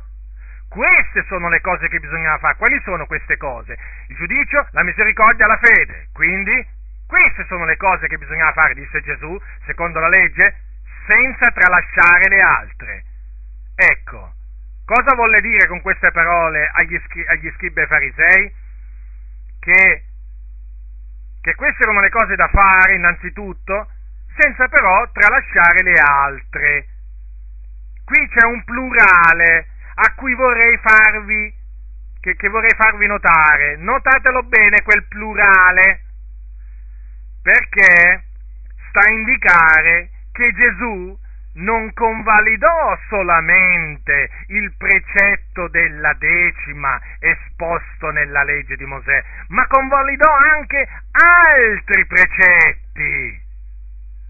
Certo, certo, mi potete forse dimostrare che Gesù non ha convalidato il sabato per caso? Non mi verrete mica a dire che Gesù insegnava a trasgredire il sabato. E chi lo può dire? Non mi, venire, non, mi, non mi potete mica venire a dire che Gesù insegnava ai giudei a non farsi circoncidere o a non circoncidere i loro figli. Mi verrete a dire questo? O mi verrete a dire magari che Gesù insegnava ai giudei a mangiare la carne di maiale? E chi può dimostrare una cosa del genere, no? Gesù se avesse fatto questo avrebbe trasgredito la legge di Mosè, si sarebbe reso colpevole davanti a Dio. Avrebbe potuto essere biasimato se lui avesse incitato i giudei a disubbidire alla legge di Mosè. Gesù aveva rispetto della legge di Mosè, era venuto ad adempierla, a completarla, ma aveva rispetto della legge di Mosè. Mai, mai insegnò ai giudei di trasgredire la legge, quindi non avrebbe potuto fare neppure questo nel caso della decima, per forza la convalidò. Certo, è giusto dire che Gesù non condannò chi dava la decima, ci mancherebbe altro, ma a chi la davano la decima? A chi la dovevano dare la decima? Pastori? Ai leviti, che facevano il servizio dove? Nel Tempio. Qui non c'entra niente pagamento della decima a Gesù e ai suoi apostoli per l'opera del Signore, per l'opera di divulgazione dell'Evangelo. Dove la vedete qui il sostegno?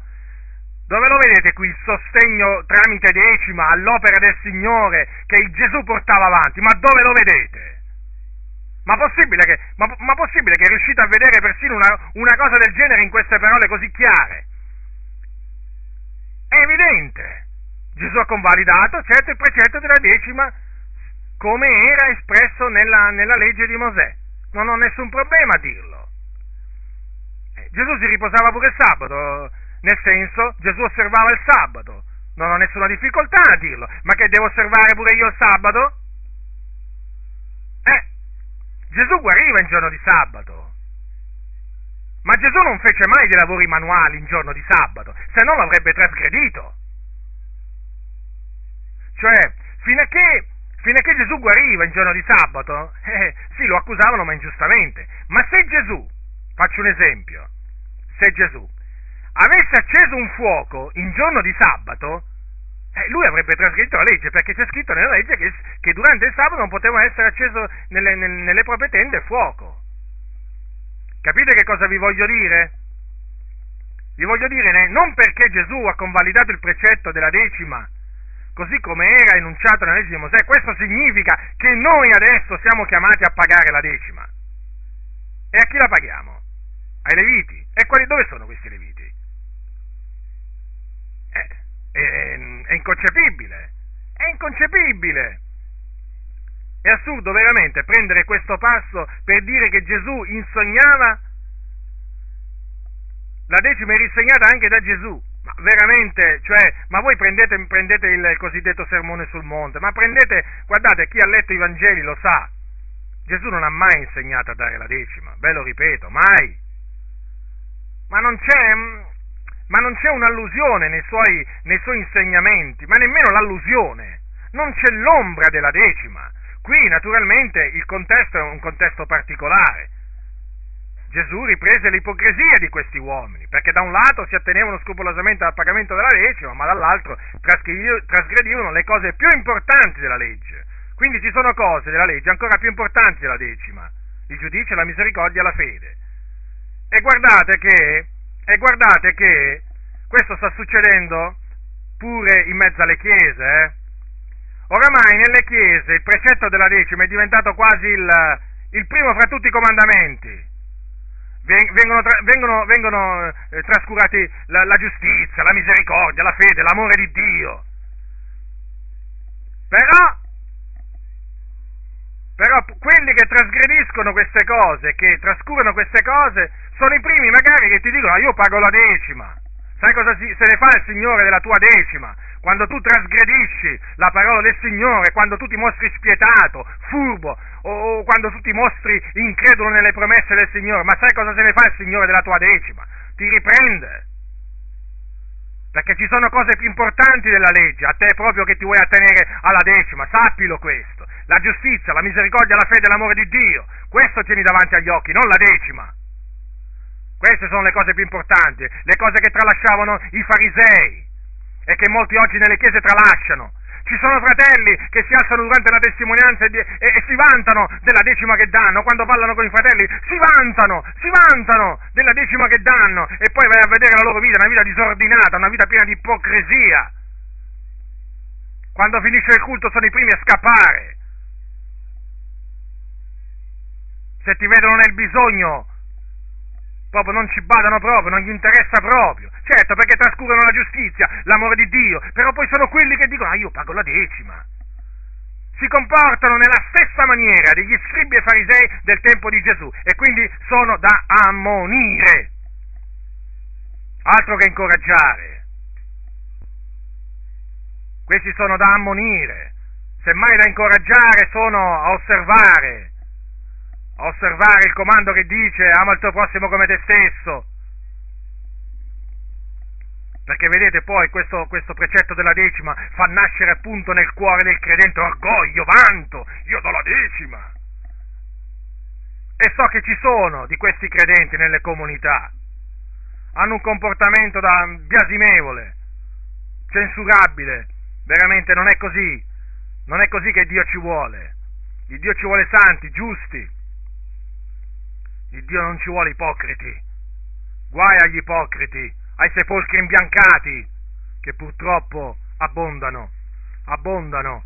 Quando li vedi si riempono la bocca. Io qui, io là. Poi però, se ti vedono nel bisogno, scompaiono. Scompaiono. Non hai il tempo nemmeno di voltarti che sono già scomparsi. Eccoli qua, i, quelli che pagano la decima. Certo, non tutti sono così, bisogna anche dire questo, non tutti quelli che, che danno la decima, ci sono anche anime pie in mezzo alle chiese che proprio danno la decima per amore per il Signore, ma questo è un altro discorso, sto parlando degli ipocriti io. Chiaro, non è che giustifico, è che giustifico anche uno, uno che, eh, che, si attiene al precetto semplicemente perché gli è stato detto di, di osservarlo senza che questo si sia mai preoccupato di vedere se è, bibli, se è, biblico o no, però almeno quella è un'anima pia, un'anima che se ti vede nel bisogno ti aiuta, cioè è diverso.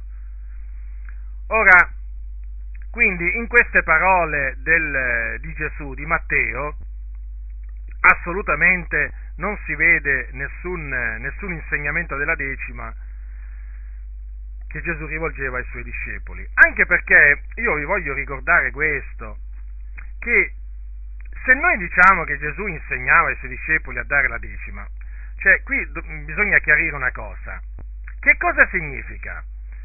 Allora, perché se noi diciamo che Gesù insegnava ai suoi discepoli di dare la decima a lui e ai suoi apostoli, eh, noi allora veramente qui facciamo diventare Gesù un trasgressore della legge, eh?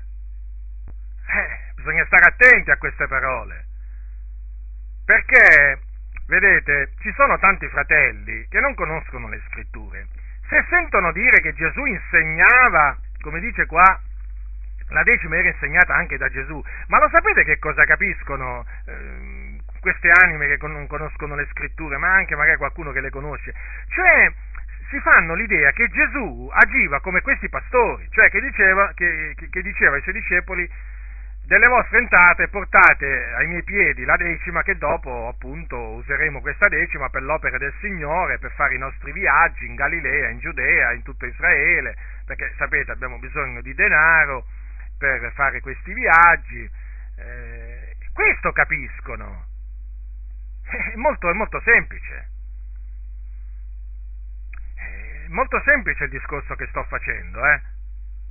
Per quello è grave questa affermazione, la decima era insegnata anche, Gesù, anche da Gesù, perché non, non, faceva parte assolutamente dei suoi insegnamenti ai suoi discepoli.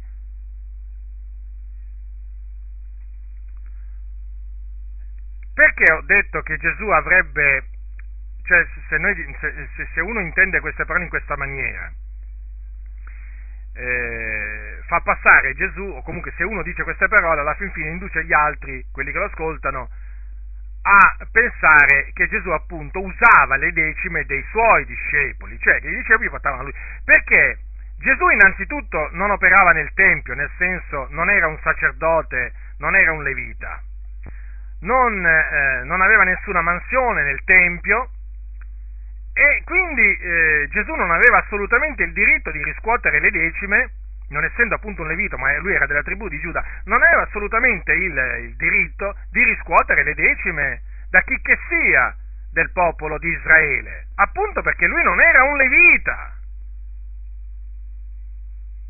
Questo, fratelli, è fondamentale, è fondamentale, perché forse alcuni di voi a furia di sentir dire Gesù insegnava la decima, a furia di sentir dire questo, probabilmente qualcuno tra voi si è fatto l'idea che i discepoli delle loro entrate portavano la decima a Gesù. Eh, non è che, non è, che è una cosa impossibile, eh? Nel senso, eh, è piuttosto, è piuttosto conseguenziale. È come, io, è come se io dicessi Gesù insegnava il sabato ai suoi discepoli. Che cosa capite voi? Che Gesù insegnava ai suoi discepoli a osservare il sabato. Se io dico Gesù insegnava ai suoi discepoli a circoncidersi, voi, voi eh, appunto eh, mi dite, eh, voi capite che Gesù insegnava a farsi circoncidere. Mi pare, mi pare ovvio. Allora, se uno di Gesù insegnava la decima, allora ribadisco questo concetto perché è fondamentale Qualcuno fra voi si può fare l'idea, ah allora vedi, pure i discepoli davano la decima a Gesù, quindi faremo bene noi a dare la decima al pastore per l'opera del Signore. Non c'è ragionamento più sbagliato di questo, perché soli leviti, quelli che operavano nel Tempio, quelli che insegnavano la legge al popolo, avevano il diritto, secondo la legge di Mosè, di vivere delle decime del popolo ebraico. Ora passiamo a un altro passo, in Ebrei questo, Ebrei capitolo 7. Questi sono passi che, vi ripeto, sono in bocca a tutti quei pastori che vogliono sostenere, pretendono di sostenere la decima con il Nuovo Testamento. Allora, capitolo 7, versetto ehm, 5. Or, or quelli di infrainfigliuoli di Levi che ricevono il sacerdozio hanno bensì ordine secondo la legge di prendere le decime dal popolo, cioè dai loro fratelli, benché questi siano usciti dai lombi d'Abramo quello invece che non è della loro stirpe prese la decima da Abramo e benedisse colui che aveva le promesse. Ora, senza contraddizione, l'inferiore è benedetto dal superiore, e poi qui quelli che prendono le decime sono degli uomini mortali, ma là le prende uno di cui si attesta che vive. Allora, innanzitutto, lo scrittore scriveva degli ebrei che si erano convertiti a Cristo. Bene, stava naturalmente parlando eh, di tutt'altro, cioè stava parlando della superiorità dell'ordine di Melchisedec rispetto a quello di Aronne. Allora, per spiegare la superiorità di, eh, di, di Melchisedec, eh, ricordò che Abramo, il patriarca, diede la decima a Melchisedec, la decima della preda. Naturalmente, dato che Levi a quel tempo, Levi è un discendente di Giacobbe, non era nemmeno nato, eh, per così dire, lui dice, Levi era nei lombi d'Abramo e quindi Levi che riscuote le decime fu sottoposto alla decima. Ecco perché eh, spie- eh, diciamo, prende questo, l'esempio di Abramo, della decima di Abramo e così via. Allora i fratelli dicono, vedi, qui dice che quelli che prendono le decime sono degli uomini mortali, ma là le prende uno di cui si attesta che vive. Perciò loro dicono, vedi, al tempo degli apostoli c'è chi, chi dava la decima, ma certo che c'era, c'era ancora il Tempio c'era ancora il Tempio, c'erano ancora i Leviti, c'erano i sacerdoti, che adempivano le loro funzioni nel Tempio. Infatti, c'è scritto al capitolo 8 degli Ebrei anche questo. Dice che se Gesù fosse sulla terra, versetto 4, egli non sarebbe neppure sacerdote, perché ci sono quelli che offrono i doni secondo la legge, i quali ministrano in quel che è figura e ombra delle cose, delle cose celesti. Quindi, vedete, a quel tempo c'era ancora il Tempio a Gerusalemme, e i leviti, i sacerdoti, adempivano le loro funzioni nel Tempio, offrivano doni, sacrifici, secondo la legge. Ma quale legge? Di Mosè. Infatti qui si parla anche appunto del, del pagamento della, della, decima al capitolo, al, capitolo, al capitolo 7, dice qua, secondo la legge hanno l'ordine di prendere le decime. Quindi offrivano doni, sacrifici, leviti e poi prendevano le decime appunto come era stato detto eh, da loro, eh, da Mosè. È evidente, è evidente che la, le decime lì le prendevano dei mortali, ma là le, le prendeva uno che viveva. Ma certo, ma questo era, rientrava tutto nel sistema della legge di Mosè. Ma lo scrittore non poteva dire altrimenti. Ma questo non legittima assolutamente l'insegnamento della decima che oggi viene, viene dato nelle chiese. Assolutamente. Qui si parla di leviti che avevano ordine di riscuotere le decime. Ci sono leviti tra di noi. Siamo sotto la legge se dobbiamo obbedire alla legge di Mosè, e allora prendiamoci eh, dei leviti e costruiamoci il nostro sistema tutto particolare. Così dopo allora adempiremo la legge di Mosè, ma così non sia. Scadremo dalla grazia, come siamo stati riscattati dalla maledizione della legge e ci, e ci ricadiamo sotto. Eh no, dobbiamo stare attenti, eh? è molto facile ricadere sotto la legge. Sapete, molti eh, sono pronti a dire, ah vedi gli avventisti, no, gli avventisti sono quelli che osservano il sabato, anche loro sulla decima insegnano molto, eh, insegnano molto sulla decima, ma loro poi vanno ancora ai, ai, ai, cibi, ai, cibi, impuri della legge, loro comandano di astenersi pure dai cibi impuri della legge.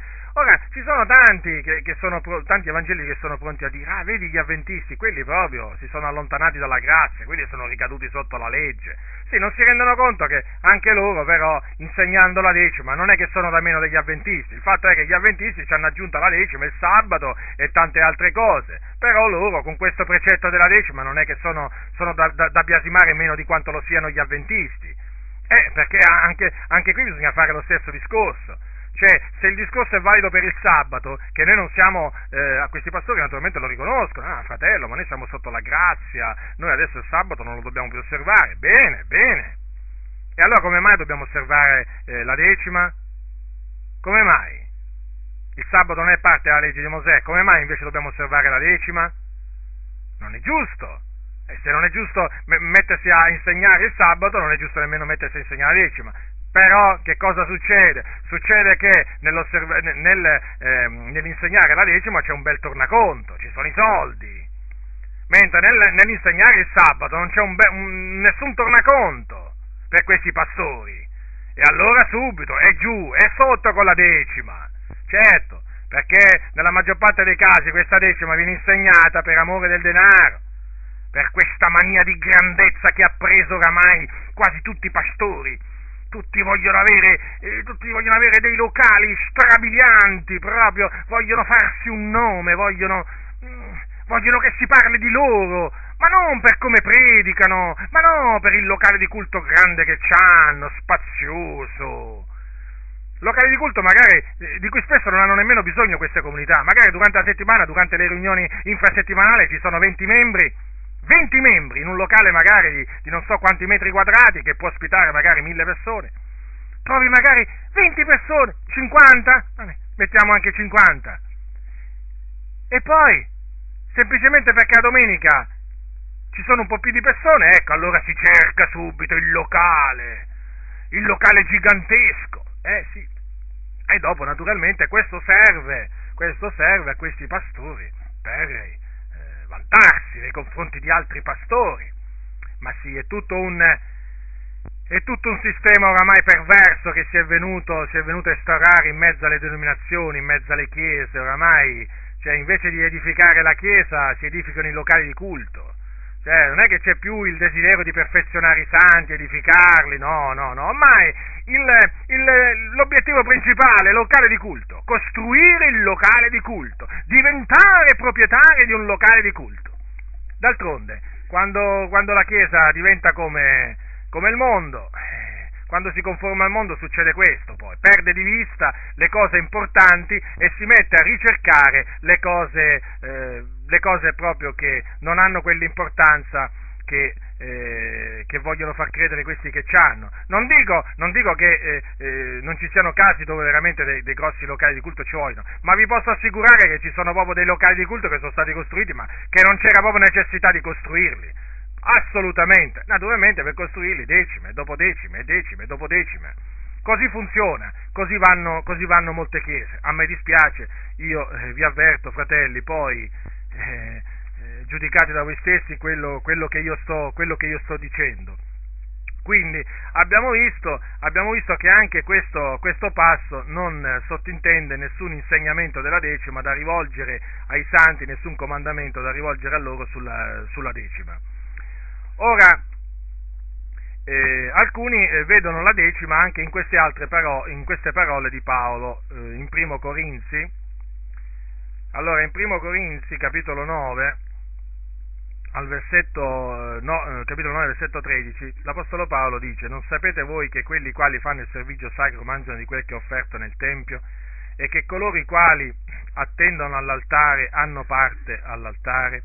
Ora, vedere qui la decima veramente, fratelli, è come vedere il papato, è come vedere il papato eh, nelle, nelle, parole di Gesù, tu sei Pietro, su questa pietra edificherò la mia chiesa, cioè come vederci là il primato di Pietro su tutti gli apostoli, sulla chiesa universale. È la stessa cosa, cioè qui non c'è questo insegnamento sulla decima, che Paolo peraltro conosceva molto bene, fariseo, fariseo era Paolo, eh? secondo la carne era fariseo.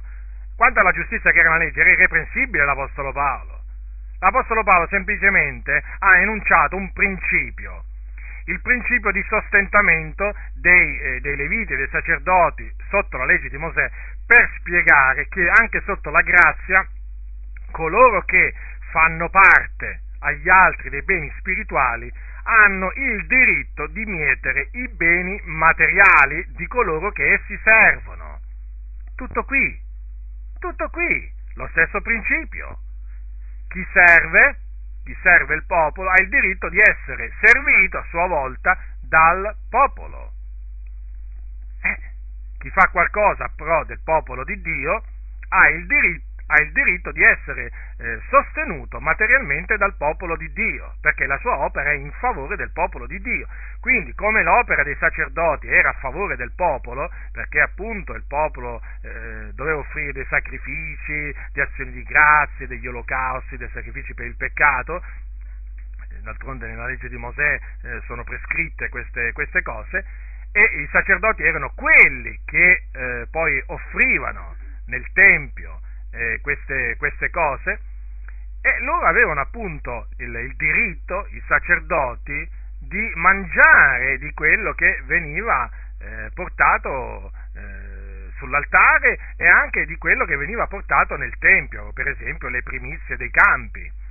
Quindi è, è un principio che Paolo ha enunciato, un principio della legge di Mosè, come quando dice non, che la legge di Mosè dice non mettere la, muse, la musoliera al bue che trebbia il grano, lui prende un passo della legge, della legge di Mosè, ma non per farci ricadere sotto la legge di Mosè, no, per spiegarci, per spiegarci che appunto il, il, il principio di eh, su, eh, sostenere quelli che annunziano l'Evangelo è chiaramente eh, dichiarato nella, anche nella legge, nella legge di Mosè. Tutto qui, non c'è assolutamente nessun insegnamento della decima di Paolo, no, no, assolutamente, lo abbiamo visto, ma poi chiunque veramente si, ha letto le epistole di Paolo lo sa bene che lui quantunque giudeo di nascita, eh, conoscitore della legge di Mosè, mm, eh, non, non, non, si permise mai di, né di insegnare la circoncisione, non insegnò il sabato, non insegnò la decima ai gentili, ma vi rendete conto, l'apostolo dei gentili,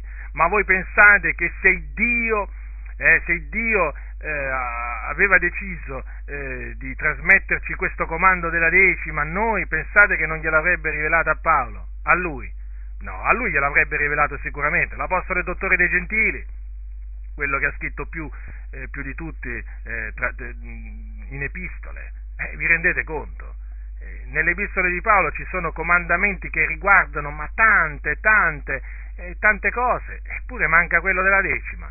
Alcuni ce l'hanno voluto proprio inserire, ma non esiste, non esiste. State attenti, fratelli, perché veramente questi pastori cercano di, eh, cercano di ingannarvi con i loro sofismi, con, i, con, eh, con questi ragionamenti che sono, che sono vani. Allora, come abbiamo visto, vengono citati dall'Antico Testamento invece dei passi che riguardano Abramo e Giacobbe.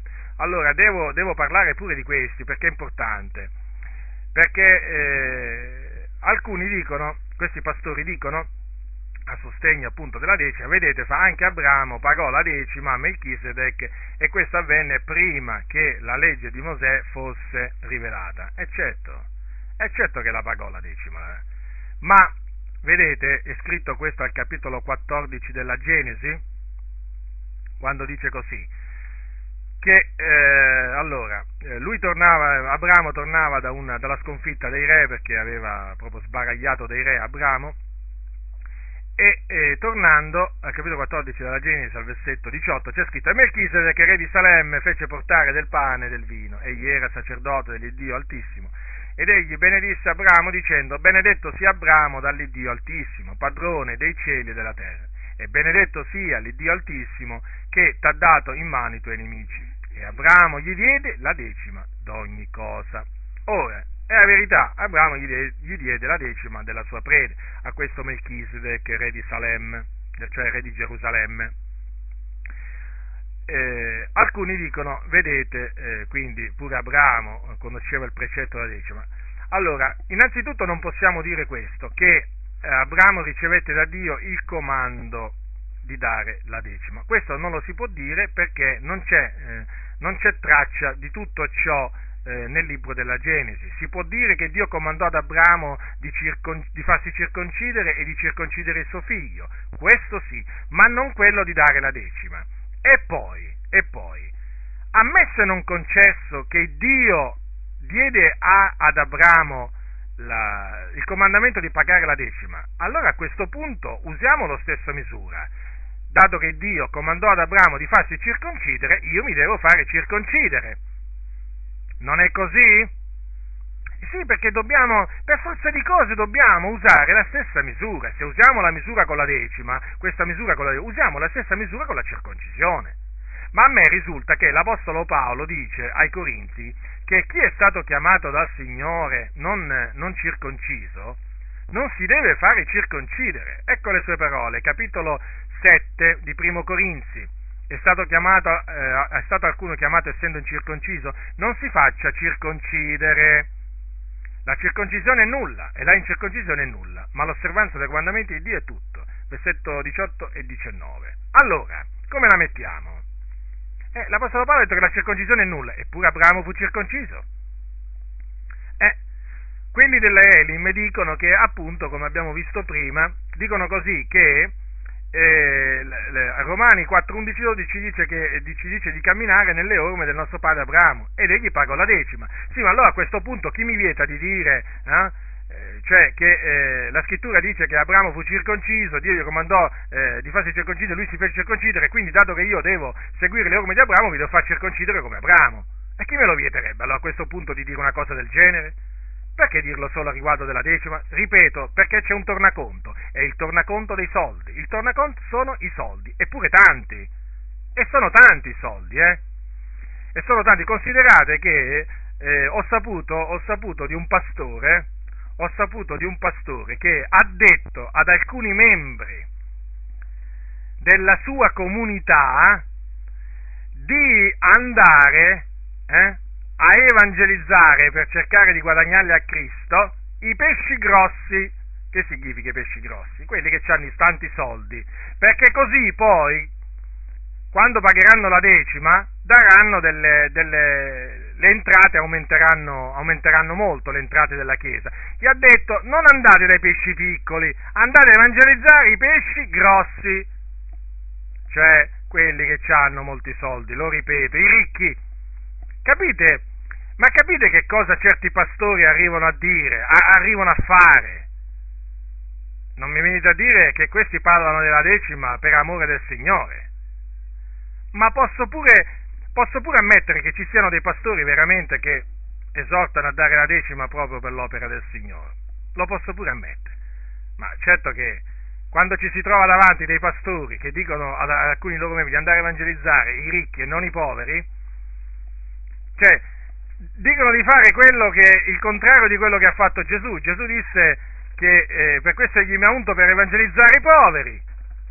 E questi invece cosa gli dicono? Il contrario, andate a evangelizzare i ricchi perché così dopo ci sono le decime e il nostro portafoglio, anzi il mio portafoglio, dice quel pastore, si ingrosserà. Ecco a che punto può portare, ecco a che cosa può portare la decima. Quindi, ritornando ad Abramo, non possiamo assolutamente prendere il pagamento della decima che compì Abramo per sostenere che anche noi dobbiamo pagare la decima, perché, lo ribadisco, se è così, allora ci dobbiamo pure far circoncidere, ma l'Apostolo dice che noi non ci dobbiamo far circoncidere, perché la circoncisione è nulla. Andiamo a Giacobbe, andiamo a Giacobbe perché l'altro esempio che prendono è Giacobbe. Ora, voi sapete, Genesi 28, che Giacobbe un giorno dovette fuggire dalla casa del, di sua madre e di suo padre perché Esaù lo voleva ammazzare. E se ne andò in Mesopotamia. Che cosa avvenne durante il viaggio? Che lui, eh, dopo, dopo che ebbe un sogno, un sogno da parte di Dio, si levò riconobbe che, eh, come dice il capitolo 28, dice com'è tremendo questo luogo, certo perché ebbe un sogno da parte di Dio, un meraviglioso sogno, eh, in cui sentì proprio anche la voce di Dio parlargli. Lui si svegliò, riconobbe che Dio era lì, dice questa non è altro che la casa di Dio, questa è la porta del cielo, versetto 17, poi dice, e Giacobbe si levò la mattina di buon'ora, prese la pietra che aveva posto come suo capezzale, la eresse in monumento e versò dell'olio sulla sommità d'essa. E pose nome a quel luogo Betel, ma prima il nome della città era Luz. E Giacobbe fece un voto dicendo, se Dio è meco, se mi, se mi guarda durante questo viaggio che fo, se mi dà pane da mangiare e vesti da coprirmi, e se ritorno sano e salvo alla casa del Padre mio, l'Eterno sarà il mio Dio, e questa pietra che ho eretta in monumento sarà la casa di Dio, e di tutto quello che tu darai a me, io certamente darò a te la decima. Allora, vorrei fare notare una cosa, che quello di Giacobbe, di dare la decima, fu un voto, cioè una promessa che lui fece a Dio. Ora, vi voglio fare presente che secondo la legge un voto, cioè uno si può pure astenere da fare dei voti. Cioè, La scrittura, eh, la scrittura, dice nel libro del Deuteronomio, dice chiaramente quanto segue, ve lo voglio leggere perché dovete capire, dovete capire proprio il significato del voto. Allora, al capitolo 23 di Deuteronomio, al versetto 21, è scritto, quando avrai fatto un voto all'Eterno, al tuo Dio, non tarderai ad adempierlo, poiché l'Eterno, il tuo Dio, te ne domanderebbe certamente conto e tu saresti colpevole, ma se ti astieni dal fare, voto, dal fare voti, non commetti peccato. Mantieni e compi la parola uscita dalle tue labbra, fa secondo il voto che avrai fatto volontariamente all'Eterno, al tuo Dio, e che la tua bocca avrà pronunziato. Quindi Giacobbe avrebbe pure potuto non fare quel voto, ma lo fece. Ora, che cosa, che cosa dice la scrittura? Se tu ti astieni dal fare voti, non commetti peccato.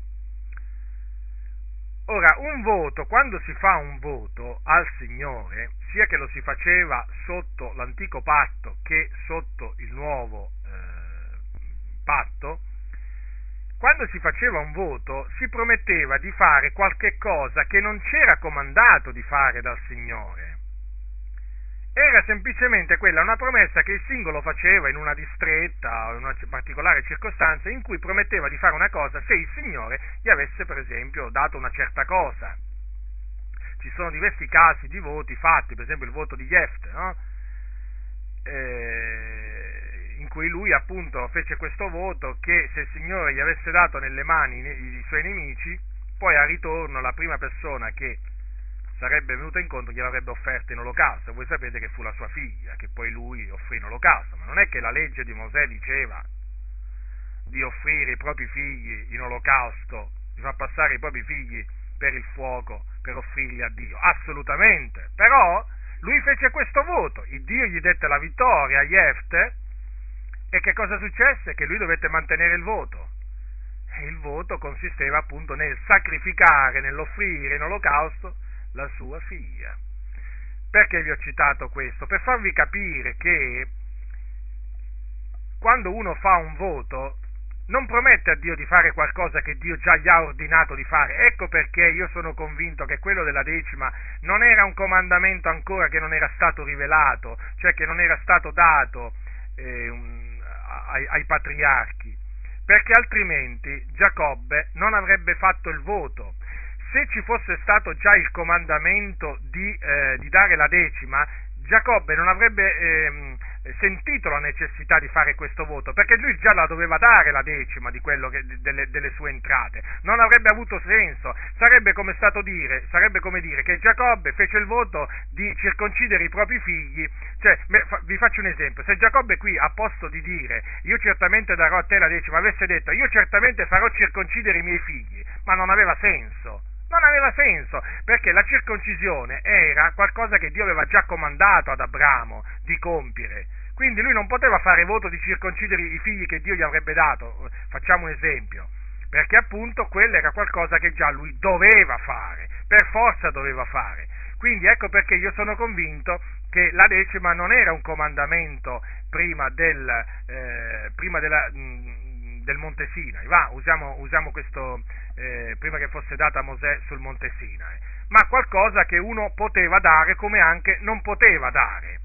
Il caso appunto del voto di Giacobbe conferma questo. Poi c'è anche da dire questo, se poi un fratello sotto la grazia fa un voto, è libero di farlo nel Signore, un voto di dare la decima di tutte le sue entrate per l'opera del Signore o che vi posso dire io per i poveri, è libero di farlo, badate bene, però sappia costui che è obbligato a mantenere la parola che è uscita dalle sue labbra. E che cosa significa fare un voto al Signore di dare la decima su tutte le proprie entrate? Ve lo spiego, cioè che il credente, una volta fatto questo voto, deve stare molto attento, deve stare, lo ripeto, molto attento, perché se lui si dimentica, se lui si dimentica, per una qualsiasi ragione, di dare, eh, di dare la decima o o gli succede che per sbaglio dà meno della decima, anche che vi posso dire io, un euro meno di quello che dovrebbe dare. Facciamo un esempio, la decima che dovrebbe dare è 100 euro, se ne dà 99, è colpito dalla maledizione di Dio, cioè viene punito da Dio per non avere dato esattamente la decima al Signore. Quindi attenzione, ripeto, io non ho nulla contro il fare eh, vo- un voto al Signore che concerne anche la decima, il Dio mi guardi da questo, però ripeto, badate bene, badate bene prima di pronunziare queste parole, di fare questo voto, eh, eventualmente, perché lì poi non si ammettono errori, eh? quando si fanno voti al Signore, se tu non adempi quei voti sarai ritenuto colpevole da Dio, significa che Dio ti punirà. È così. Le cose funzionano così nel regno di Dio, non funzionano in un'altra maniera come ci parebbe a noi. Quindi vuoi imitare Giacobbe in una distretta, fai il voto, Signore, se tu io ti darò certamente a te la decima, sei libero di farlo, però pensaci bene prima. Pensaci bene prima, perché è una cosa molto seria fare un voto tu non sei, a te non è comandato di dare la decima, tu devi dare secondo che, eh, secondo che è deliberato in cuor tuo.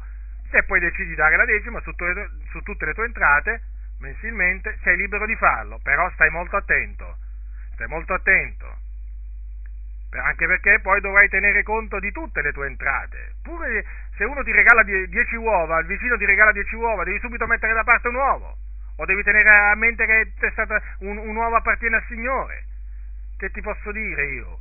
Eh, uno ti regala per esempio 1000 euro, devi stare attento perché su quei 1000 euro devi dare subito, devi dare subito la decima parte, quindi devi segnare, insomma, diventi proprio schiavo, cioè diciamo proprio le cose co- come stanno, cioè se uno si mette in testa di osservare il precetto della decima, eh, diventa schiavo di questo precetto.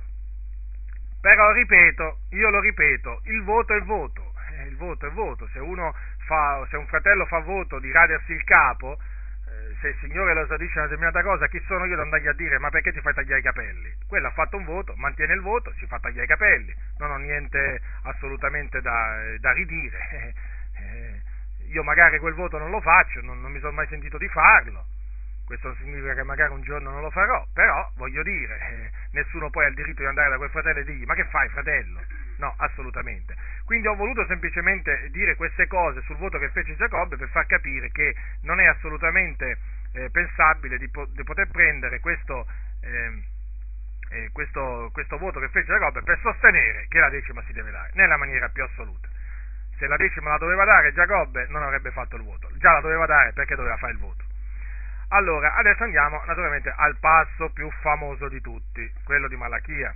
Eh sì, perché non si può parlare eh, della decima senza, quello, senza citare e commentare quello di Malachia. Allora, è evidente che da tutto il discorso fatto sulla decima, in base alla legge di Mosè, la decima apparteneva all'Eterno, quindi non darla significava essere colpiti di maledizione. Il punto è questo però.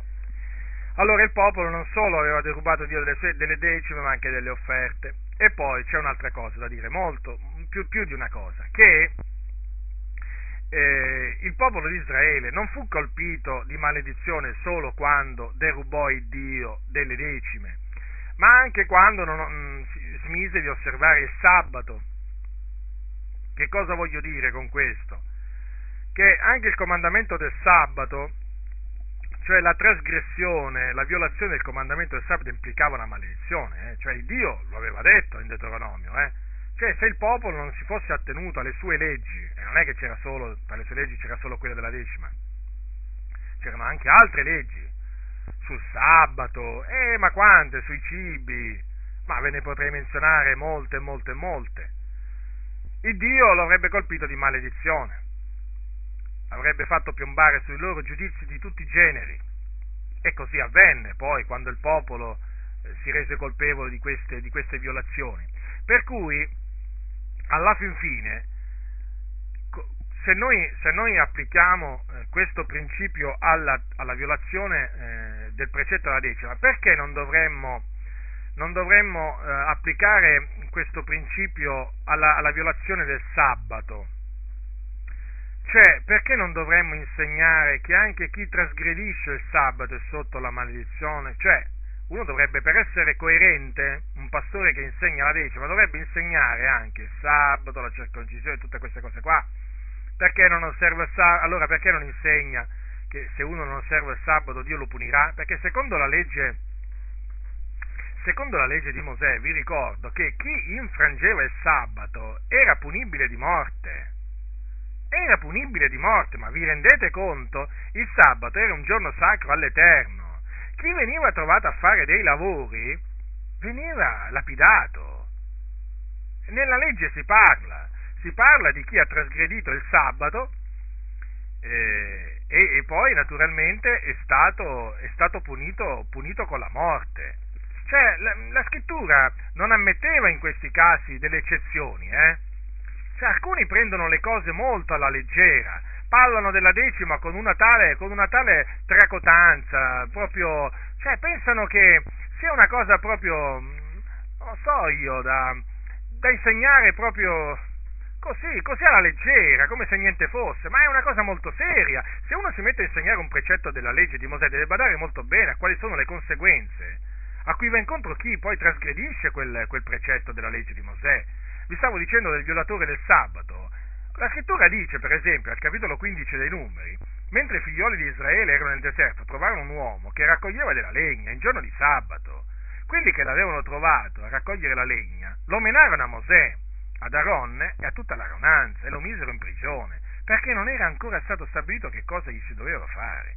E l'Eterno disse a Mosè, quell'uomo deve essere messo a morte, tutta la raunanza lo lapiderà fuori del campo. Tutta la raunanza lo menò fuori del campo e lo lapidò. E quello morì, secondo l'ordine che l'Eterno aveva dato a Mosè. Vi rendete conto a che cosa andava incontro uno che violava la legge, il sabato? A questo punto eh, cominciamo allora a insegnare pure il sabato come, come vediamo che si insegna la decima, no? Non, dobbiamo, non si deve insegnare né la decima e né il sabato, appunto perché sono precetti della legge di Mosè, non concernono la legge di Cristo questi due precetti. Quindi, quindi ci si deve astenere dall'insegnare sia a dare la decima sia a osservare il sabato. Quindi, eh, e poi c'è sempre da fare presente mm, questo, cioè che gli apostoli, non vi dimenticate mai questo, gli apostoli erano ebrei di nascita. Voi sapete che gli oracoli sono stati rivelati agli ebrei, che l'Evangelo anche è stato eh, affidato in un primo tempo agli ebrei. Eppure gli apostoli non insegnavano la decima. Come potevano mettersi a insegnare la decima quando il maestro non l'aveva insegnata? Basta leggersi, basta leggersi tutto il Nuovo Testamento per rendersi conto come appunto gli apostoli non si permisero mai di mettere sul gioco dei gentili in Cristo Gesù il precetto della decima. Ma se il precetto della decima fosse stato così importante come viene fatto credere oggi, sicuramente quando ci fu la, la, quella riunione a Gerusalemme dove si riunirono gli apostoli e gli anziani, per discutere la questione che era sorta, cioè se comandare ai gentili di osservare la legge di Mosè, di farsi circoncidere o meno, certamente, certamente, tra quelle cose che eh, loro deliberarono ci sarebbe stata pure l'osservanza della decima, ma come anche altre cose sicuramente, però se voi notate bene nel, nella delibera quella, che uscì fuori da quella, da quella riunione, eh, non c'è assolutamente traccia neppure del, della decima. Lì si ordina, eh, si ordina, si ordina a noi gentili di astenerci dalle cose sacrificate agli idoli, dal sangue, dalle cose soffocate e dalla fornicazione. Da queste cose faremo bene a guardarci.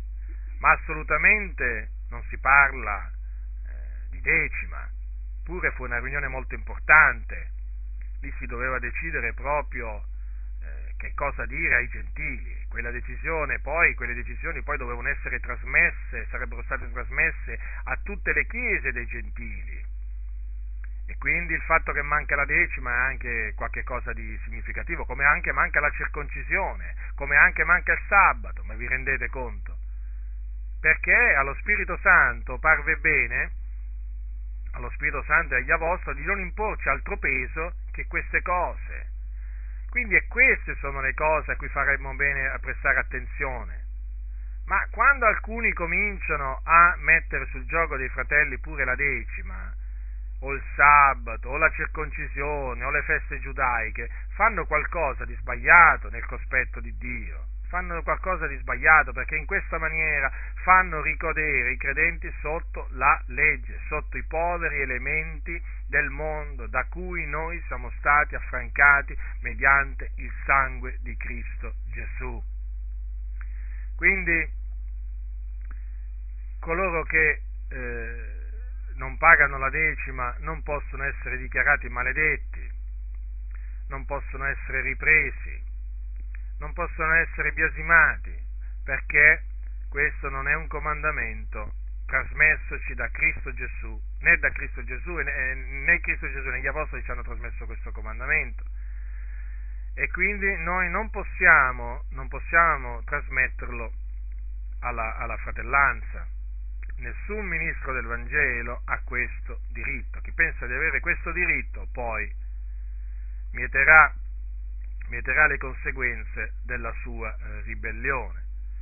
E poi, come ribadirò spesso, quello che a me eh, indigna, quello che fa indignare è vedere, è vedere tutti questi pastori che si precipitano a insegnare la decima, ma tante altre cose che sono veramente da insegnare, ah, su quelle tacciano, silenzio assoluto, un silenzio di tomba, io lo chiamo. C'è un silenzio tombale. Avete mai sentito questi, questi pastori parlare dell'ornamento delle donne?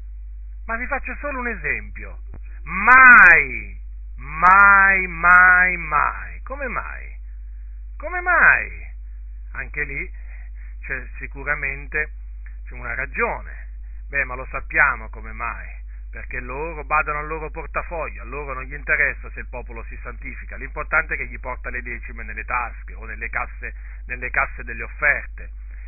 Quindi vedete, anche questo fatto vi dovrebbe fare riflettere, fratelli, il fatto che tanti pastori, sì, di questi che predicano la decima, non parlano mai di tante cose che invece Dio vuole che un ministro del Signore parli.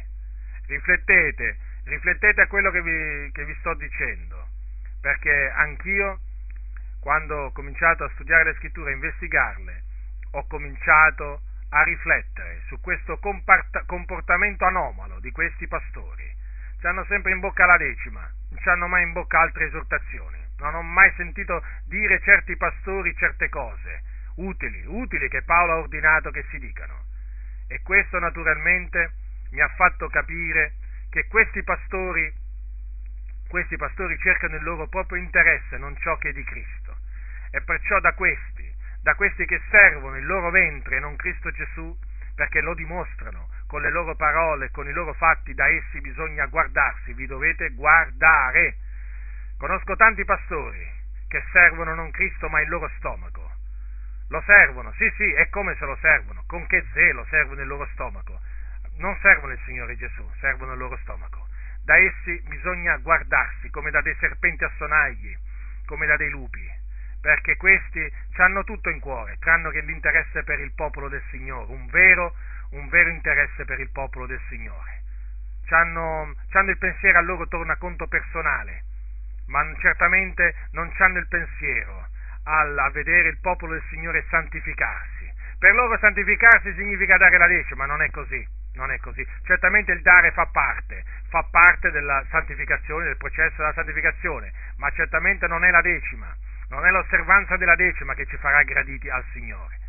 Allora concludo, concludo questa mia confutazione esortando tutti quei pastori che mi ascolteranno e che ancora, e che ancora insegnano la decima anche quei pastori che magari lo fanno in buona fede, guardate, anche a voi che magari avete paura di non arrivare alla fine del mese, eh, di non avere i soldi necessari per pagare l'affitto, la luce, il gas e così via del, del locale di culto, anche a voi, questa esortazione è rivolta anche a voi, cioè smettete, smettete di insegnare la decima, smettete, non è assolutamente scritturale farlo, non è assolutamente una cosa che Dio vuole che voi facciate.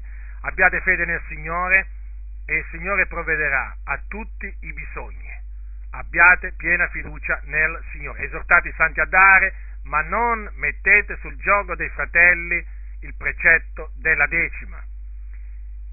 E, questo, e dico anche questo a coloro invece che sono corrotti, a quelli veramente che non cercano, eh, non cercano altro che i soldi.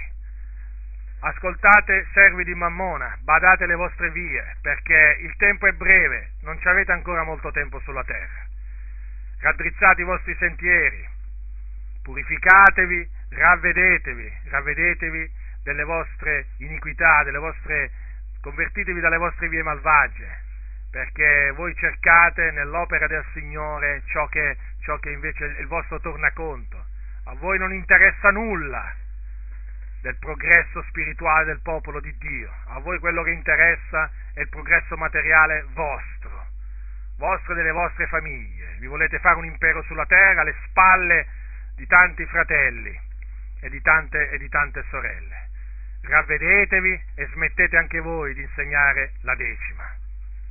E concludo rivolgendo una parola di esortazione a tutti i fratelli, a tutti i membri delle comunità, affinché non prendano questo, questa mia confutazione come, come pretesto per dire, vedete, io non devo pagare la decima, quindi no, badate anche voi alle vostre vie, guardatevi da ogni avarizia. Io so che quando insegno, deci, quando insegno contro l'imposizione della decima, faccio una cosa gradita a quei credenti che sono avari. Lo dico chiaramente.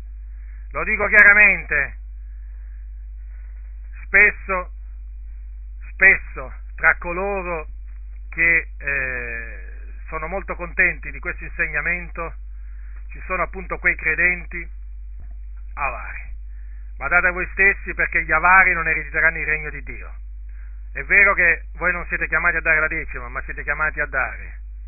Siete chiamati a sostenere il pastore, siete chiamati a sostenere i ministri del Vangelo, avete questo dovere, mentre loro hanno il diritto di vivere dell'Evangelo. Quindi guardatevi dal dire in cuor vostro, ah ecco, vedi, il Signore mi ha fatto sapere che non devo dare la decima, quindi no, badate bene, perché Gesù è vero che non ha comandato di dare la decima, ma ricordatevi che Gesù ha dato la sua vita, ha dato tutto per noi. Ricordatevi che pure noi dobbiamo dare la nostra vita per i fratelli, altro che decima. Qui veramente siamo chiamati a dare la nostra vita per l'Evangelo, per amore dei fratelli.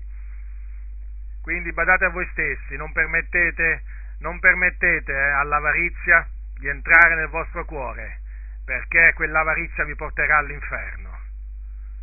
Siate, fate opere pietose con allegrezza, siate generosi, date non di malavoglia né per forza ma con un cuore allegro, ma date perché questo vuole il Signore. Che la grazia del Signore nostro Gesù Cristo sia con tutti quelli che lo amano con purità incorrotta. Amen.